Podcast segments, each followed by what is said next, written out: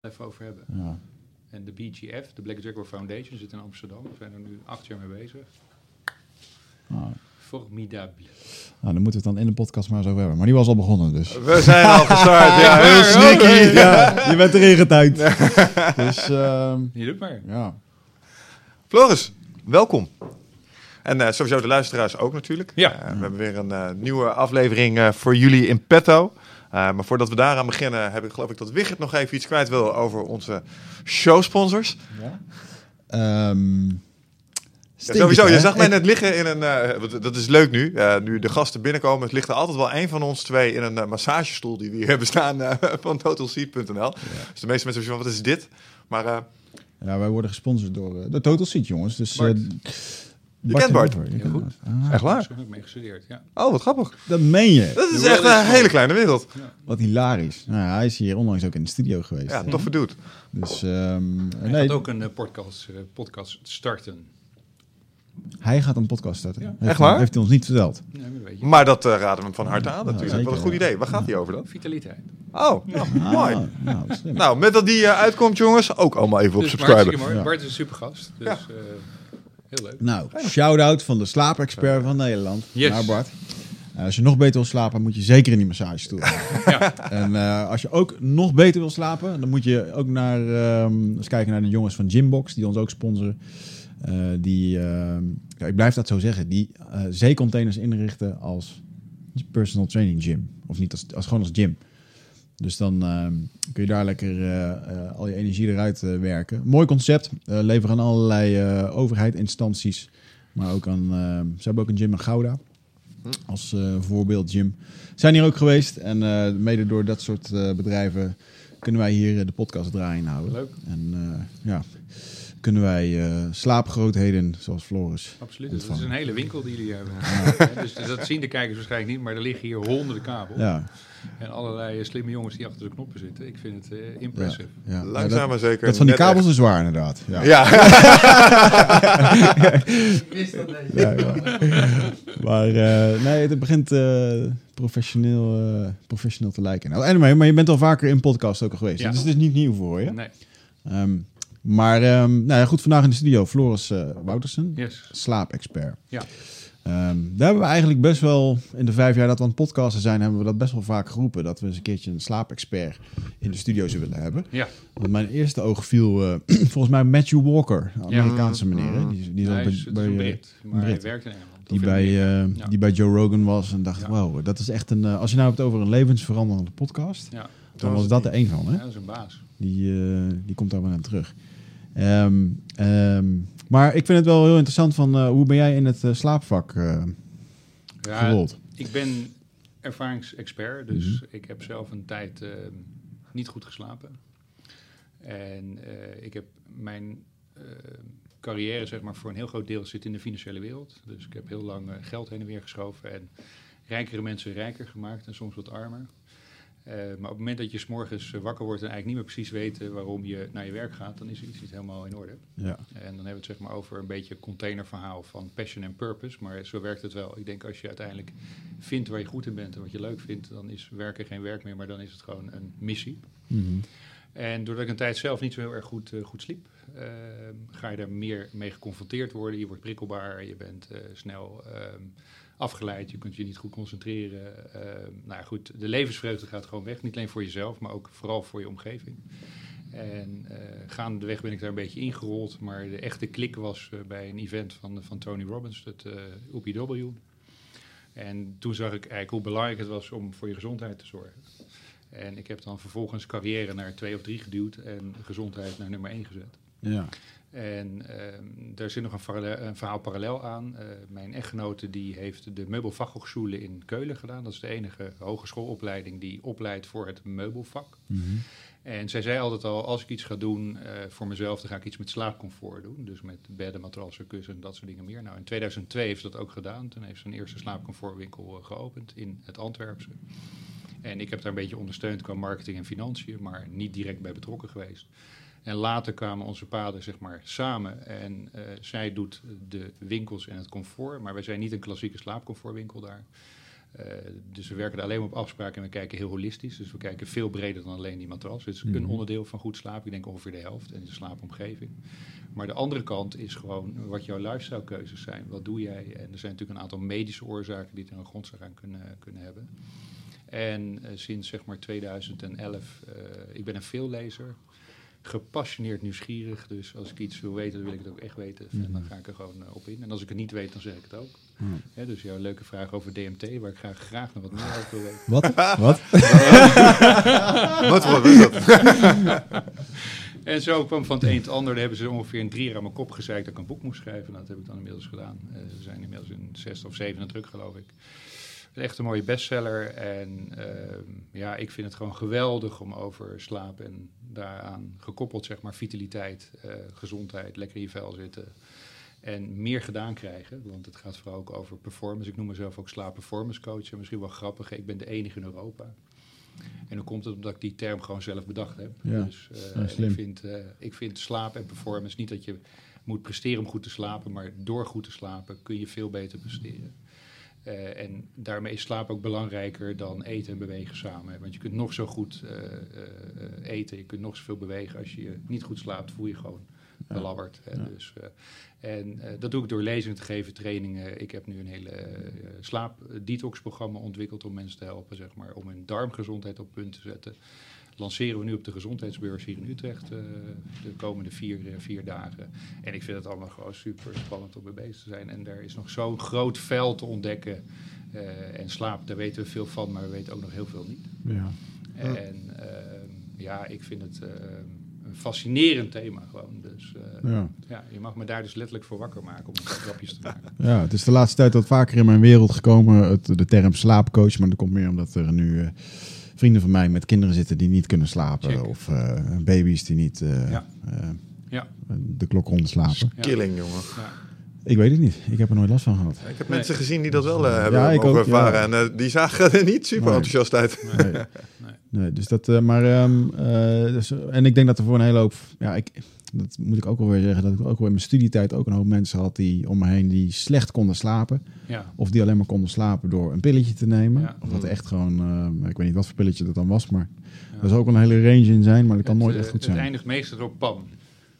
Dus allerlei pammetjes noemen we dat. Ja. Eh, niet, niet aan te bevelen. Nee, nee, dat vind ik wel een interessante, want het daar denkt men niet zoveel over na, maar dat soort opiaten wordt echt stiekem best wel veel gebruikt volgens mij. Het is een van de meest verslavende vormen van eh, geneesmiddelen die we slikken überhaupt. Ja, En het is ook überhaupt slaap-eetproducten, maar dan hebben we het ook over CPAP-machines, dus voor slaapapneu, als je dus bijvoorbeeld eh, snurkt en dat soort dingen Ja. meer. En ademontbrekingen hebt, eh, maar het is ook een van de hardst groeiende markten. Eh, als je even naar de exploratie kijkt, eh, maar ik moet even zien, want ik heb de research voor mijn boek gedaan. Ik denk dat dit de cijfers waren voor 2017. Is het wereldwijd al een markt van 84 miljard groot, wat we allemaal aan pillen en apparaten en toestanden rondom slaap eh, gebruiken. ja. En het is still growing. ja. Dus, eh, En sluipmoordenaars, want je wordt daar eh, super verslaafd. ja, het is, kan er super verslaafd aan er is een heel, ook op dat punt, interessant onderzoek gedaan in Amerika. Mensen die gemiddeld 18 dosissen per jaar nemen. In een langer onderzoek onder 10.000 mensen over, dus het is redelijk significant. Is de kans dat ze eerder overlijden ongeveer drie keer groter aan een hartaanval. En mensen die heavy users zijn, dus dat zijn 136 doses of meer, is de kans vijf keer zo groot. Ja. En als je dat expoleert bijvoorbeeld op de Bel- Belgische bevolking, dan kom je op ongeveer een 5000 doden. Terwijl er in het verkeer ongeveer een 700 vallen. Ja. Maar die cijfers en die getallen, die zie je dus niet. Ja. En daar hoor je ook niet zo heel erg veel over. Ik heb die exploratie ook voor Nederland gemaakt. Zitten we ongeveer aan 12.000 doden op Ja. basis van het slikken van slaappillen. Ongelooflijk. Maar. België is kampioen slaappillen slikken in Europa sowieso. Ja. Vrouwen slikken meer dan mannen. Maar eh, het is in ieder geval niet aan te bevelen. In sommige gevallen is het waardevol om het te doen. Ja. En dan onder begeleiding met een arts uiteraard. Maar in de meeste gevallen... ja, want ik vraag me dan af, eh, eventjes ook met, eh, moet ik even terugdenken aan een aflevering met Dr. Phil bij Joe Rogan was het voor mij. En iedereen kent Dr. Phil een beetje als die grappige dokter eh, van tv, maar als je hem echt, als je twee uur echt naar hem kan luisteren, is het een hele slimme man. Mhm. En eh, die vertelde ook dat. ehm hij is natuurlijk in Amerika. In Amerika is er in ieder geval een potje opiaten voor ieder, ieder huishouden. Dat staat sowieso in de plan. Ehm, als je dat zo slikt, de eerste keer, natuurlijk, als je pijn hebt of als, je, als er wat is, dan, is dat, dan kan dat. Hè? Ga alsjeblieft niet met een zeer been rondlopen, want we hebben daar gelukkig middelen voor. Ja.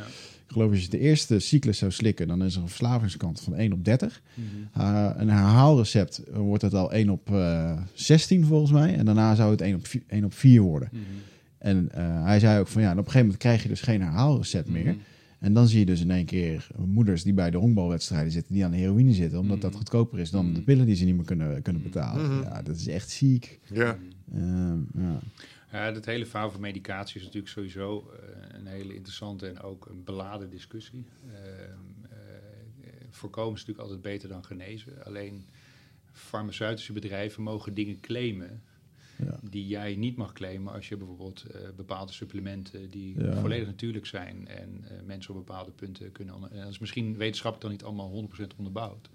Maar ik ga altijd voor resultaat. Hè, en ik geloof ook nog voor een heel deel in eh, natuurgeneeskunde Ja. niet alles is te onderbouwen, weet je. Het is allemaal wel leuk, maar uiteindelijk gaat het om wat doet het voor iemand en wat helpt het hem als zodanig. En ik zat eh, vorig jaar, geloof ik, in een radioprogramma, Radio 1 Nieuwsuur, eh, met Dick Bijl. Ik weet niet of jullie Dick Bijl kennen. Zeker een interessante man, misschien is uit te nodigen voor een volgende podcast. Maar deze man heeft een boek geschreven dat heet Antidepressiva. Hij heeft meerdere boeken geschreven. Eén daarvan is ook eh, Pillen, heet dat boek.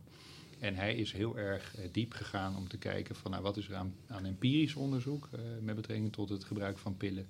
En wat is er aan eh, wetenschappelijk onderzoek en werkt het wel of werkt het niet? Nou, in zijn boek Antidepressiva, en dat zei hij ook in dat radioprogramma waar ik ook bij aanwezig was, zei hij dat in maar 2% van de gevallen het effectief werkt. Wow. Hallo, dat is gewoon niks. Ja. Maar als je ziet hoe makkelijk het wordt voorgeschreven, is Ja. unbelievable. Het, is, hè, het, is ook, het zijn allemaal blockbusters bij de, bij de Pfizer's en weet ik wat allemaal van deze wereld. Eh, maar ik vraag me dan af, worden daar ook niet eens een keer gewoon vragen bij gesteld? En als je dan nog met hem verder daarover filosofeert, ehm, is het vaak zo dat het niet de pilletjes zijn die de mensen van de antidepressief afhelpen. Het zijn hele andere dingen die een veel grotere rol spelen in het leven van mensen. Ja. Die ze helpen om van de depressieve af te komen. Slaap is daar bijvoorbeeld een hele belangrijke bij. Ehm, ehm, maar eh doffies, hè, zoals dat in Vlaanderen zo mooi zeggen.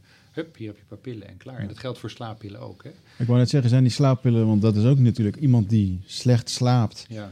neemt slaappillen om beter te slapen, Ja. maar slaapt niet, eh, slaapt slecht waarschijnlijk door allerlei andere factoren en dingen. Nou, je moet het zien als je slaapproblemen hebt. eh, want je kunt de slaap vanuit meerdere invalshoeken bekijken. Maar stel dat je slaapproblemen hebt. Het is net als als je in de auto zit. Er gaat gewoon een lampje branden. En dan weet je, ik moet onder mijn motorkap kijken. ja. En dan moet je gaan zien, wat is er met mij aan de hand... waarom ik gewoon op dit moment niet goed slaap. Nou, dat kan een heleboel eh, oorzaken hebben. Maar eh, de remedie om te grijpen naar een pil... is in ieder geval eh, misschien de allerlaatste waar je aan moet denken. Ja. En wat je heel duidelijk ziet in dit geval, en ik schrijf het ook in mijn boek in hoofdstuk 6. in België in 2015 heb je een organisatie die heet Testaankoop, kun je vergelijken met de Consumentenbond. En die hebben drie middelbare, of vrouwen van middelbare leeftijd naar 100 artsen gestuurd. En die zeiden, we slapen drie weekjes niet zo goed. Lieve arts, wat moet ik doen? En nou vraag ik aan jullie, beide heren, hoeveel procent van deze artsen schreef slaapmedicatie voor, schuine streep slaapmedicatie, antidepressiva of nog een andere cocktail? Van deze 100 artsen. 80 procent. Wow. Goed, je bent warm. ja. Ik durf eigenlijk bijna niet hoger te gaan, maar ja. Men, men wil, eventjes vanuit het oogpunt, hè, en misschien ben ik hier een hele, heb ik hier een hele eh, vooroordeel, maar de arts, het, het, moet een, het mag niet allemaal te lang duren, het moet opgelost worden. Eh, en als je zegt warm, ja, dan zal het tegen de 90% zitten. 94 procent. What the fuck, jongen. Dat is echt niet gezond. Ja, maar als je dan verder extrapoleert, en ik heb niks tegen artsen, mensen zijn super belangrijk, dus Mhm. ik wil ook niet daar eh, stigmatiseren of wat dan ook. Dus laat dat heel duidelijk Ze worden zijn. ook zo opgeleid, toch? Dus het is ook gewoon... Ja. Jawel, ze worden ook zo opgeleid, maar het is ook een geven en nemen. Het is altijd, hè, you need two to tango. Zo'n klant zit daar, of een patiënt in dit geval, die gewoon eh, zo te zeggen niet slaapt. Want het is ook nog iets dat heet slaapmisconceptie, maar daar laten we het nu maar even over hebben. niet over hebben. Op dit moment kunnen we later nog wel even op doorgaan. En die arts, die ehm, eh, heeft inderdaad zoveel patiënten op een dag te doen. Die heeft ook niet echt tijd om even een goede diagnose te maken. Eh, ze hebben vaak ook niet de vooropleiding in voldoende mate ehm, om te weten wat er met slaap allemaal hè, zich een rol kan eh, of zich kan afspelen. En doordat zo'n patiënt er ook op loopt te duwen, worden die pillen gewoon in feite voorgeschreven. Ja. Dus het is geven en nemen. Maar dan is het nog eens een keer zo, van die 94% die voorschreef, was er maar 6% die zei dat ze het niet langer dan twee weken mochten gebruiken in de laagste dosis. Dat is een van de belangrijke opmerkingen die erbij moet komen, als een soort disclaimer. Want anders komt die dikke verslaving om de hoek. En ehm, slaappillen afbouwen, dat is echt geen, eh, geen makkie hoor. Dus dat is echt heel erg pittig.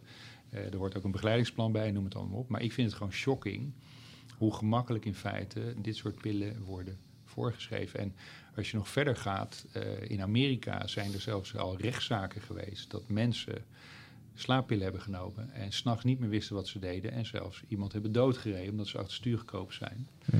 En eh, daar kun je een heleboel over lezen mocht je het interessant eh, vinden. En nu het gekke is, deze farmaceut die had in de bijsluiter geschreven dat dit een van de mogelijke bijwerkingen was. Die vrouw is vrijgesproken. Wow. Ja, ik denk bij mezelf, hallo, Ja. weet je. En in, the first place, waarom schrijven we slaappillen voor? Ik ken iemand die eh, een keertje naar een eh, tripje naar Thailand slaappillen had genomen. Eh, In de vlucht die 14 uur duurde of zo, heeft hij, of tenminste in de hele reis, heeft hij heel veel geslapen. Ja. Door de middel van die pillen. Een Ja. dag later was hij in Thailand, begon hij te drinken. Ja, En die heeft daarna een nacht gehad waarvan hij niet meer wist wat hij aan het doen was. Ja. En eh, ruzie maken met iedereen. En Ja. gewoon, en, en nou, 100% dat dat door die mix van komt. cocktail. Ja. Supergevaarlijke cocktail. Hè, En dan te bedenken dat het, het, is psychofarmica waar we het over hebben. Mhm. Dus eh, je wordt in een soort comatueuze toestand gelegd, maar het heeft niets met slaap te maken. Hè. Dus alle herstelprocessen waar slaap zo belangrijk voor is, die vinden gewoon niet plaats. Ja. Dus de kans op eh, de één op één relatie is dat onderzoek van Kripke, waar ik het net over had in Amerika, onder die 10.000 mensen. Daar is het zo dat de kans als die mensen dus, dus long-term heavy users zijn, dat ze dus echt eh, longkanker, prostaatkanker, allerlei vormen van kanker worden gewoon ontwikkeld doordat je niet herstelt gedurende de nacht. Want elk Ja. orgaan gedurende de nacht is betroffen van slaap. Ja. Wat, wat doet, kan je eens uitleggen wat de slaappil doet fysiek gezien? Nou, hij legt je in coma. That's it. Dus je, je, je bewustzijn wordt gewoon ehm, eh, neergeslagen, noem ik het maar even. En dat doet antidepressiva ook even kort door de bocht in een ideale wereld uiteraard.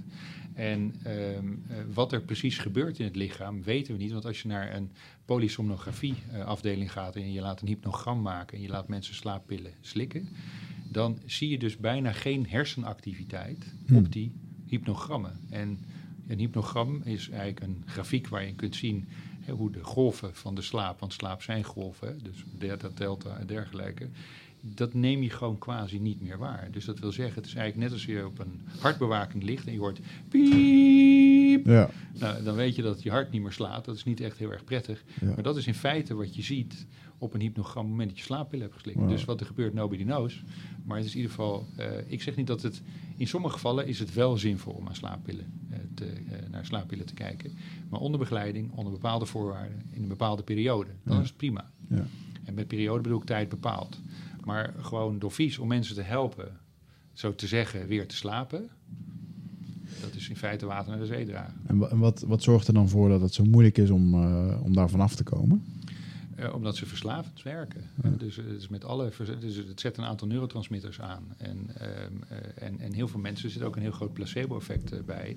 Ze denken te slapen, maar ze slapen niet. Maar doordat ze denken te slapen, denken ze s'morgens uitgerust wakker te worden. Maar ze plegen eigenlijk roofbouw op hun Ja. hele lichaam. En je wordt afhankelijk van.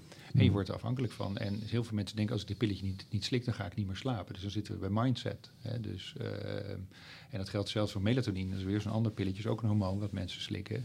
Ehm, het placebo-effect is vele malen groter dan dat het effectief werkt. Hmm. Eh, dus, ehm, en ik vind dat een heel, hele rare ontwikkeling. En ehm, ja, ik heb het in mijn boek ook geschreven hoor. En wellicht maak ik me daar ook niet zo heel erg eh, geliefd eh, mee. Maar we leven in een instant world, weet je. Een boer die een stuk land gaat bewerken, die zoekt een stukje grond uit en die weet dit is goed en eh, de bodemsamenstelling is goed en er zitten genoeg mineralen in, whatever. Die kiest dan zijn gewas uit, dan gaat hij dat eh, cultiveren. Dus dat wil zeggen, hij zorgt dat er zon opkomt en water en whatever. En dan gaan we oogsten. Maar wat wij doen, we willen zaaien, oogsten. Maar het cultiveren, dat willen we niet meer doen. Want Nee. eh, dat kost allemaal veel te veel tijd. Dus we hebben allerlei hackers die dan allerlei dingen bedenken. Maar eh, wij zijn gewoon eh, mensen, zo te zeggen. En we zijn nog steeds onderdeel van de natuur. Hè. Ja. Wij denken vaak dat we buiten de natuur staan, maar dat is niet zo. Dat is gewoon in mijn beleving een van de grootste misvattingen die er bij veel mensen is.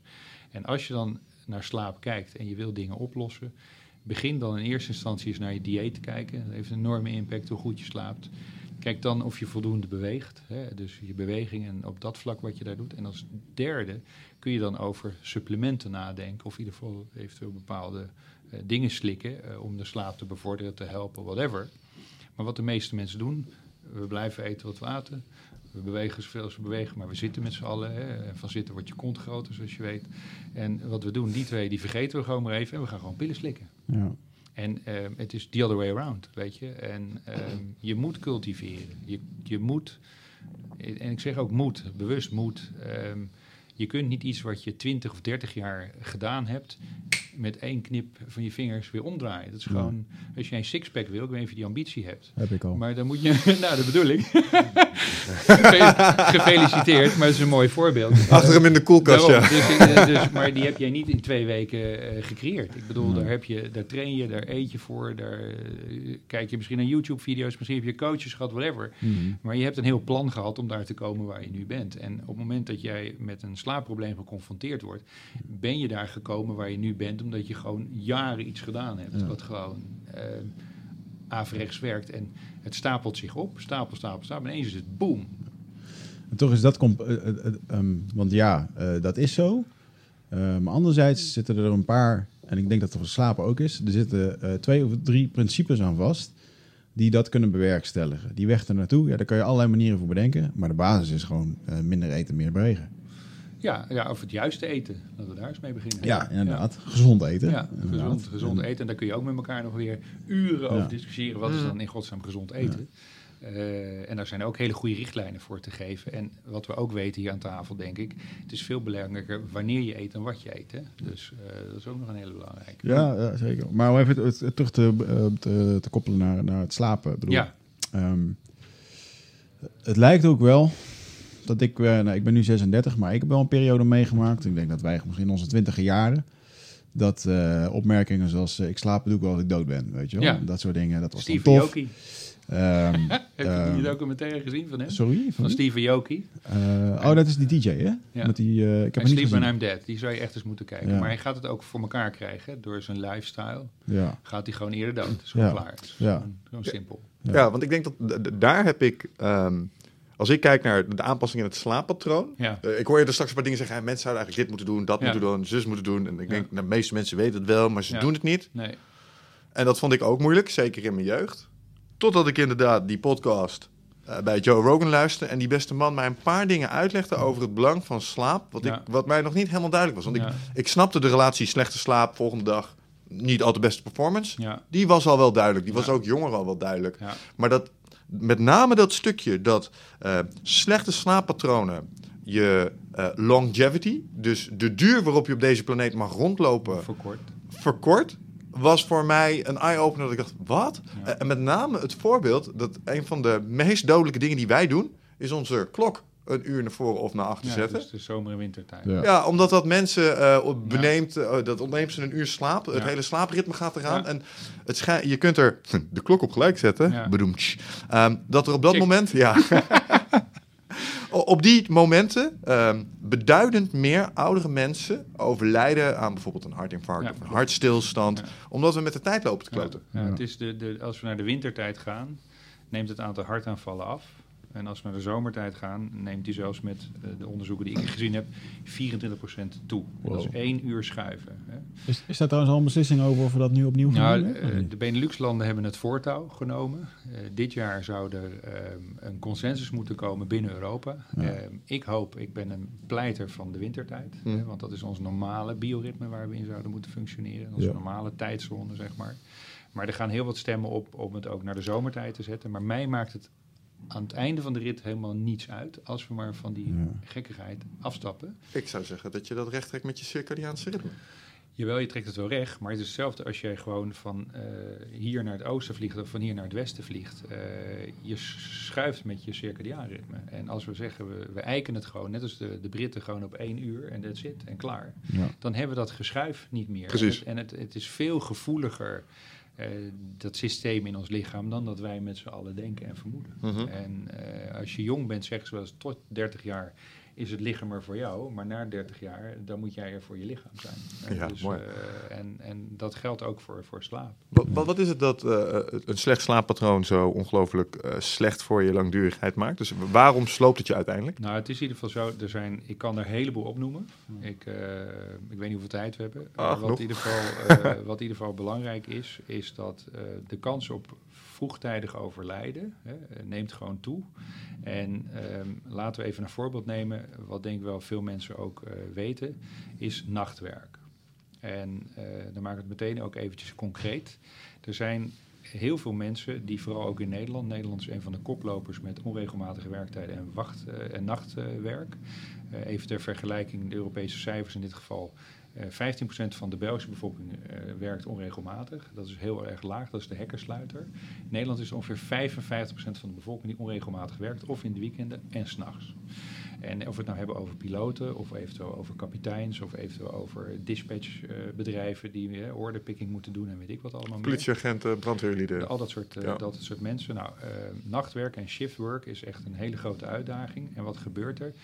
We hebben een circadiaanritme, maar dat is stap 1. Het tweede waar je naar zou moeten kijken is de slaapdruk. En het derde waar je naar zou moeten kijken is arousal, oftewel prikkeling. En, en, en, dat, soort, dat zijn eigenlijk de drie hoofdthema's. Nu hebben we het alleen even over circadiaanritme of bioritme. Mensen die dus s'nachts werken en overdag slapen, die gooien die, dat bioritme eigenlijk volledig door de war. En dat is hoe, hoe moeder natuur het eigenlijk ook bedacht eh, heeft. Eh, dat is een klok en die klok is een beetje te beïnvloeden, maar in de regel is die klok zoals die gewoon is. Mhm. En je weet het als zelf, vlieg maar naar New York, zes uur tijdsverschil. Per uur heb je ongeveer een halve dag nodig om weer zeg maar, eh, bij je positief te zijn. Dat kun je een beetje verkorten. Eh, maar als jij dat verhaal omdraait door s'nachts te werken in plaats van overdag te werken, dan zijn er bepaalde organen actief die niet actief moeten zijn en vice versa. Bepaalde eh, hormonen worden aangemaakt die niet worden aangemaakt of vice versa.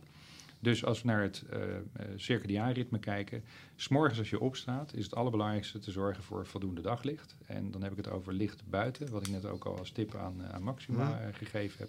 Want dat zet de productie van serotonine aan het werk. Serotonine is het voorbereidend hormoon voor melatonine. En melatonine is niet zozeer ons slaaphormoon, maar het hormoon wat slaap uitlokt en zorgt Mhm. dat we inslapen en goed doorslapen. Want er is een andere neurotransmitter, adenosine, die ervoor zorgt dat we uiteindelijk eh, slaperig worden en goed gaan, gaan slapen. Nou, stel dat jij s'nachts gaat werken, dan heb je dus ehm, minder daglicht. Ehm, en dan gaan er dus processen niet goed werken die Mm. zouden moeten werken.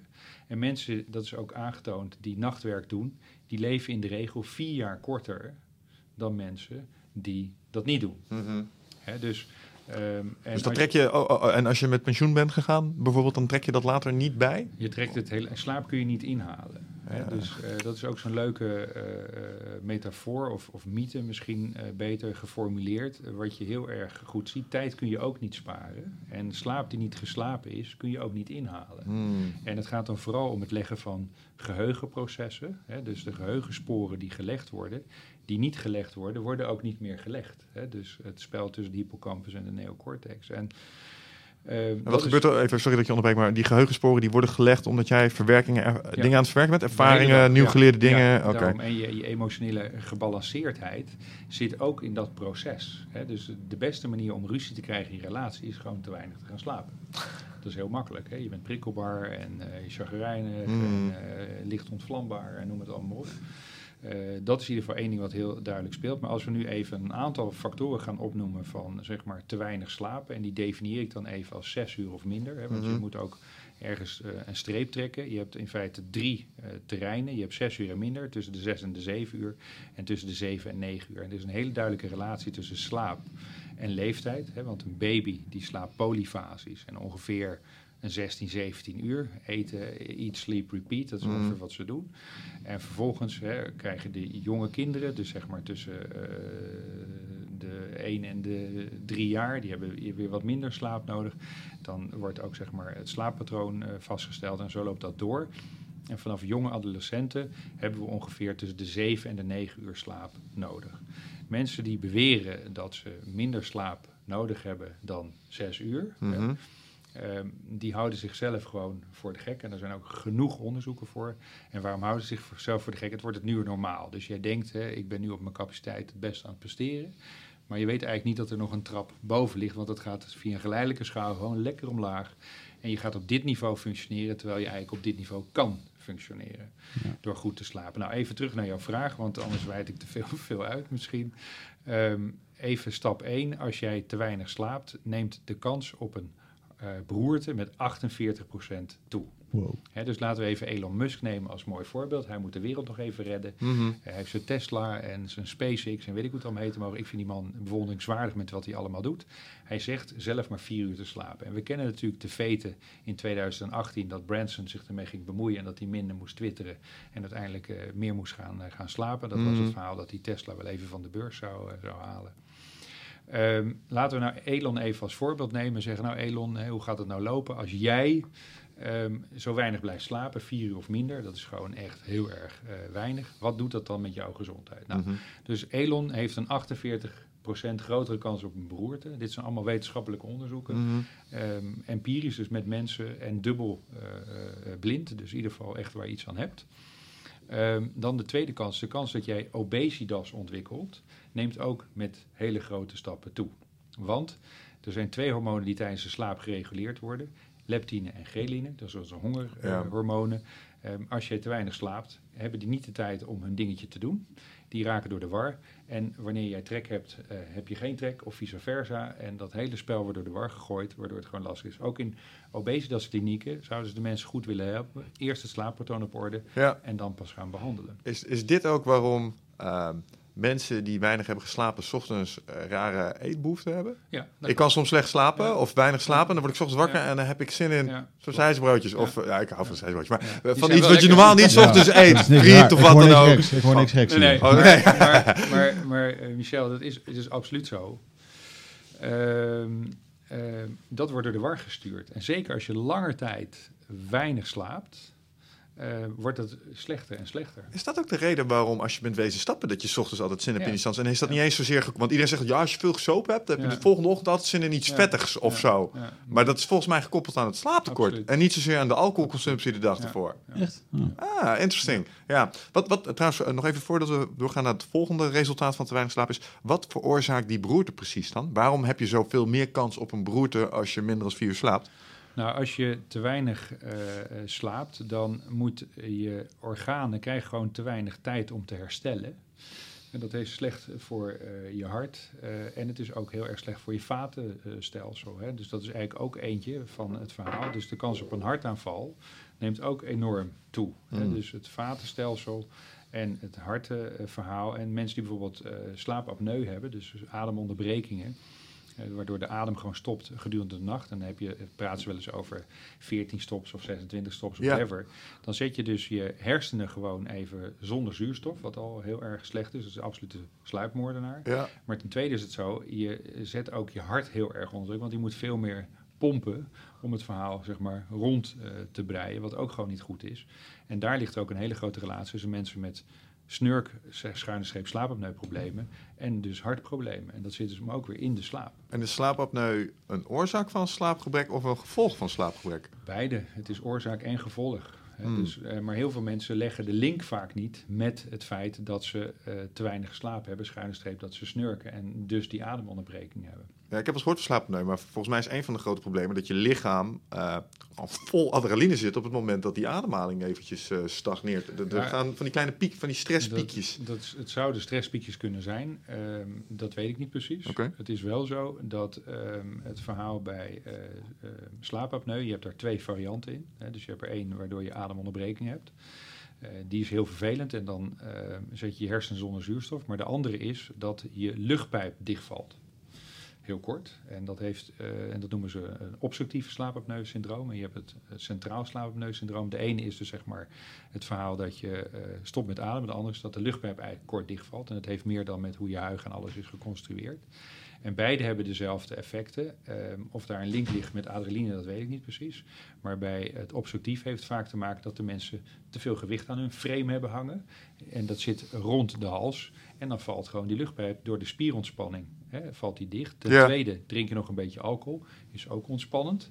En dan heb je ook minder spierspanning of andere medicatie. En dat zorgt ook weer voor het feit dat je lichte ademonderbrekingen zou kunnen De hebben. slaapapneu daarmee net als diabetes en welvaartsziekte? Nou, niet elke vorm, want er zijn vier vormen van snurken. Dus ik weet niet of we daar nu te diep op in moeten eh, gaan. Nou, weet ik niet, vraag maar, veroorzaakt het zelf? Want ik, ik denk dan Nou, altijd van, aan, aan ehm, moeder natuur, je had het er straks, we zijn onderdeel van moeder natuur. daarom. Klinkt als een designfoutje of is dat iets wat we onszelf aandoen? Nou, er is in een aantal, ik, ik denk ongeveer in 20% is het echt een medische oorzaak. Dus dat de huig te smal is, of dat die te lang is, of dat de luchtpijp te dun is. Overigens, mannen snurken vele malen meer dan vrouwen. En luider ook. En luiden ook, maar dat heeft ook met de constructie van eh, zeg maar, eh, het, eh, het luchtsysteem te maken. Maar het is in ieder geval zo dat Mike Dilkes, dus een hele bekende KNO-arts in Amerika, die gaat heel erg ver. En die zegt dat alle vormen van snurken zijn gewoon lifestyle keuzes. Hmm. Dus jij kunt kiezen of je wel of geen alcohol drinkt. Jij kunt kiezen of je wel of niet op je rug of je zij gaat slapen. Jij kunt kiezen of je wel of niet afvalt, eh, bij wijze van spreken. En tijdens lezing heb ik vaak hele pittige discussies hierover. Want de mensen geloven dat niet. Hè. Snurken is iets wat dan in onze genen zit. Of dat deed mijn vader ook al. En dat soort geklets, vind ik. Je vader zoop ook. Wat, wat ze, wat, ze eigenlijk, wat ze eigenlijk zeggen is dat het niet hun schuld is. Nee, het ligt niet aan Nee, mij. maar het grappige is, die, die, die, die echtgenotes, dus de vrouw in dit geval, zouden die mannen gewoon helpen door ze ertoe te dwingen er iets aan te doen. Want het is echt een sluipmoordenaar, die ademonderbrekingen. En eh, hart- en vaatziektes, beroertes hangen er allemaal voor een deel mee, eh, mee samen. Mhm. Dus, ehm, en het grappige is, 70% ongeveer van de bevolking eh, die snurkt is, is mannelijk. Maar de man vindt het het probleem van de vrouw. Mhm. Ik vraag me af wiens probleem het nou effectief is. Dat is grappig. Mijn vriendin die eh, attendeert mij de laatste week omdat ik veel eh, snurk. Ja, En we hebben hier eh, meneer Patrick McCone gehad, de Engelse ademhaler. Oxygen, de Oxygen Oxygen. En die, ehm, ja, die melden echt gewoon heel erg... ehm, eh, of die, die duiden mij heel erg op, op het neusademhalen. Ja, die zei ook, ik heb mijn neus een paar keer gebroken. Dus die, die keek gewoon naar mijn gezicht. Hij zei, ja, ik zie al waarom je last hebt van dat je niet door je neus kan Ja. ademen. Ehm, nu hoor ik 's ochtends wakker met een uitgedroogde tong. Nu Ja. weet ik dat, waar het van, Ja. van komt. En Ja. schijnbaar snurk ik. Ik slaap vaak op mijn, op mijn rug. ja. Was dat voorheen ook al? Ja, ik heb ook altijd bijvoorbeeld als ik eh, wedstrijden aan het vechten was, dat Ja. ik eh, ehm, eh, dat neus ademhalen vond ik super lastig. Dus op een gegeven moment ik zat het in hyperventilatie, omdat ik altijd door mijn mond aan het ademen was. Ja. En ik, ik heb echt eh, ik heb wedstrijdvideo's waar ik de mat afloop en eh, waar ik met twee handen mijn jeukbeen omhoog duw om gewoon te kunnen ademen, krijgen. weet je. Ja. En eh, je kon, ik heb ook met van die stickertjes ge- geprobeerd en zo en dat werkt ook allemaal niet. Als ik, me, als ik eventjes flink inadem, dan gaan mijn neusvleugels die slaan naar binnen. Ja. Dus het is voor mij gewoon fucking lastig. Ja. En ik had me al voorgenomen dat eh, we hadden een eh, fysieke uitdaging de afgelopen maanden waar we flink hebben getraind. Die is nu voorbij. Eh, ik heb wel mezelf voorgenomen van ja, eh, misschien is het wel verstandig om daar eens medisch naar te laten kijken. Of dat ik eh, zelfs, ik, ja, ik ben er echt mee bezig om misschien zelfs operatief iets aan mijn neus te laten doen. Dat ik gewoon Beter door je neus kan ademen. Maar Ja. ik, ik ben nog niet in een bepaald stadium dat ik iemand daarvan heb gevonden die me daar wat bij kan vertellen. Maar goed, voor, voor jou dan als je snurkt, het hoeft niet meteen eh, één op één met, met apneu te maken te hebben. hè. Dus je partner Nee. weet dan wel te zeggen of je wel of niet eh, stopt met ademen. want Dat, dat gevoel heb ik niet. Ik word er niet wakker Nee, van of zo. degene die naast je ligt, die is vaak nog veel meer in paniek dat jij stopt met ademen dan dat jij dat zelf bent. Ja, maar dat is Omdat je, het ja, ook niet, ja. omdat je het ook niet mee eh, krijgt voor, voor een belangrijk deel. Ja. Maar het is zeker de moeite waard om het te onderzoeken. Want de kwaliteit van je slaap leidt er ook gewoon onder. Ja. En de simpelste stap is, en dat is ook weer tussen aanstekens een stukje lifestyle keuze. Jij kunt gewoon jezelf aanleren op je zij te gaan slapen en niet meer op je rug. Ja. Het is alleen een kwestie, wil ik het? Hè? Ja. Dus, eh, en eh, grappig is ook eh, de hersenstichting, waar ik ook wat dingetjes samen mee doe, die natuurlijk heel veel met het brein ook bezig is. Ehm, die hebben een onderzoek gedaan, ik denk twee jaar geleden, over slaapkennis en slaapgedrag. Nou, als je ziet, de mensen weten eigenlijk genoeg over slapen, wat ze wel en niet moeten doen. Mm. Ehm, en dan als je kijkt eh, wat dan het gedrag is, nou, dat is gewoon day and night. Hè? Dat is gewoon de opposite. Dus ze weten wat ze moeten doen, maar in de praktijk doen ze het dus gewoon niet. Of willen ze niet, of whatever, I don't know. Maar je slaappositie veranderen ehm, is wel even een dingetje. Daar heb je ook wel wat tijd voor nodig. Maar als je daar bewust mee aan de slag gaat, dan kun je op je zij gaan slapen. Ben je van het snurken af, neemt de kwaliteit van je slaap ook toe.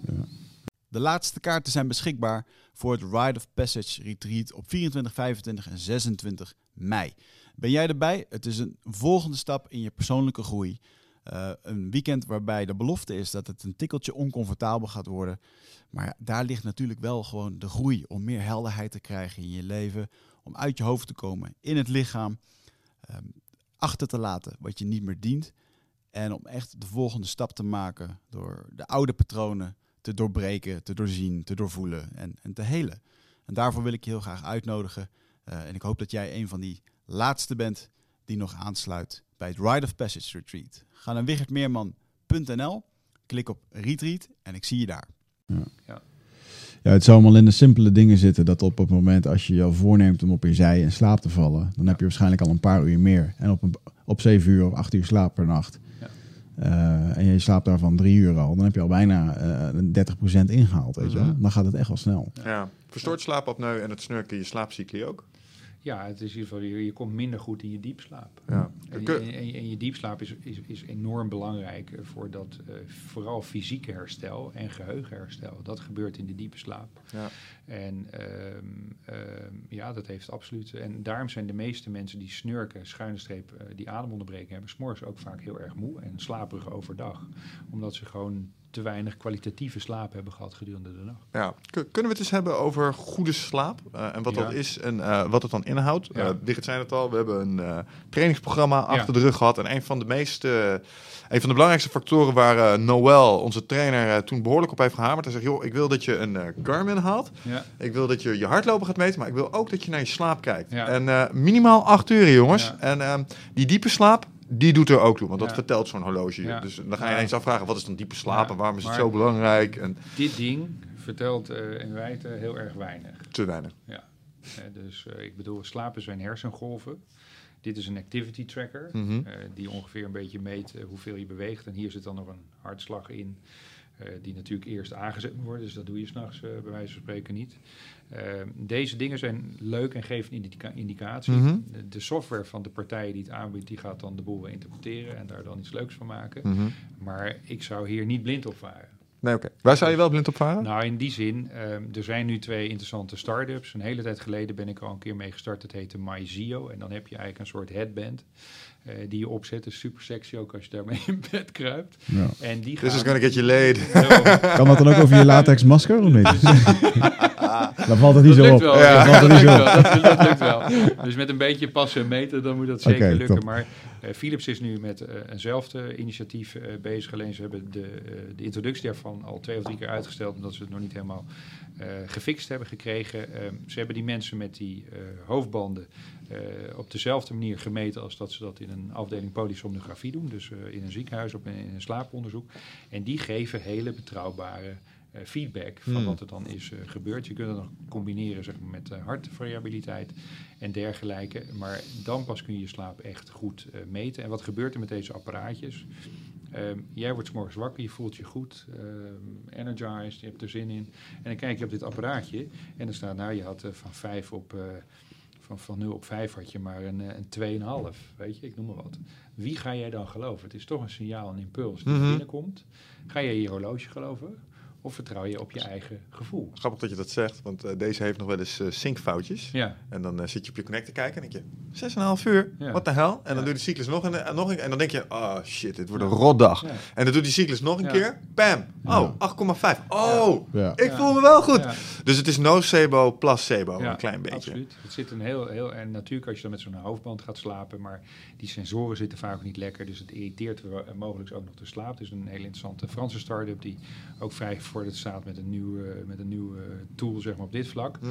Maar ik ga denk ik niet heel veel mensen zien die met die headbands gaan liggen slapen mm. en dan hun slaap gaan zitten optimaliseren en dat soort dingetjes allemaal meer.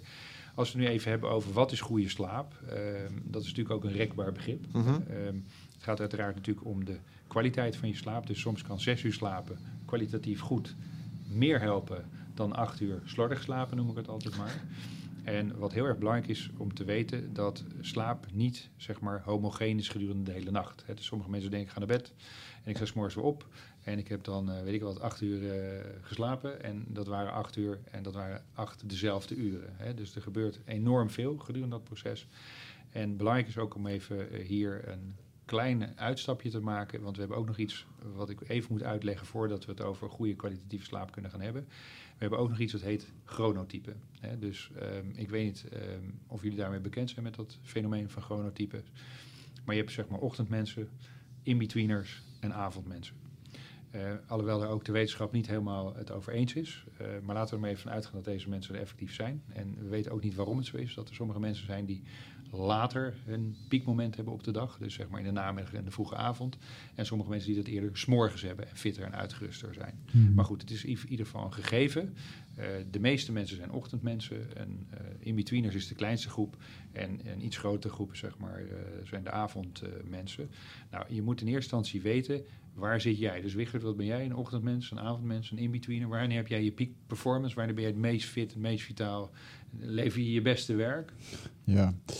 Um, tussen 11 en 1 ja. heb ik een piek. En dan smiddags vanaf ja. 3 uur tot 5. Ja.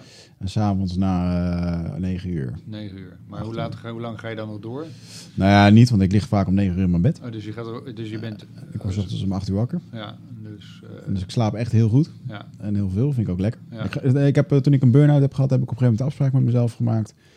Uh, dat ik geen wekker meer wilde zetten. Ja. Ik word gewoon wakker wanneer mijn lichaam dat uh, aangeeft. aangeeft. Ja. Uh, ik heb ook wel weer eens gehoord dat dat ook niet altijd goed is. Dat je meer dan. Uh, maar ik, ja, ja, ik word meestal wel gewoon. Ja, maar je, daar moet je ook een onderscheid maken. Dus even maar, hè, we hebben Usain Bolt, we hebben Roger Federer, we hebben Lindsey Vonn, we hebben allerlei top performers en high performers in de sport.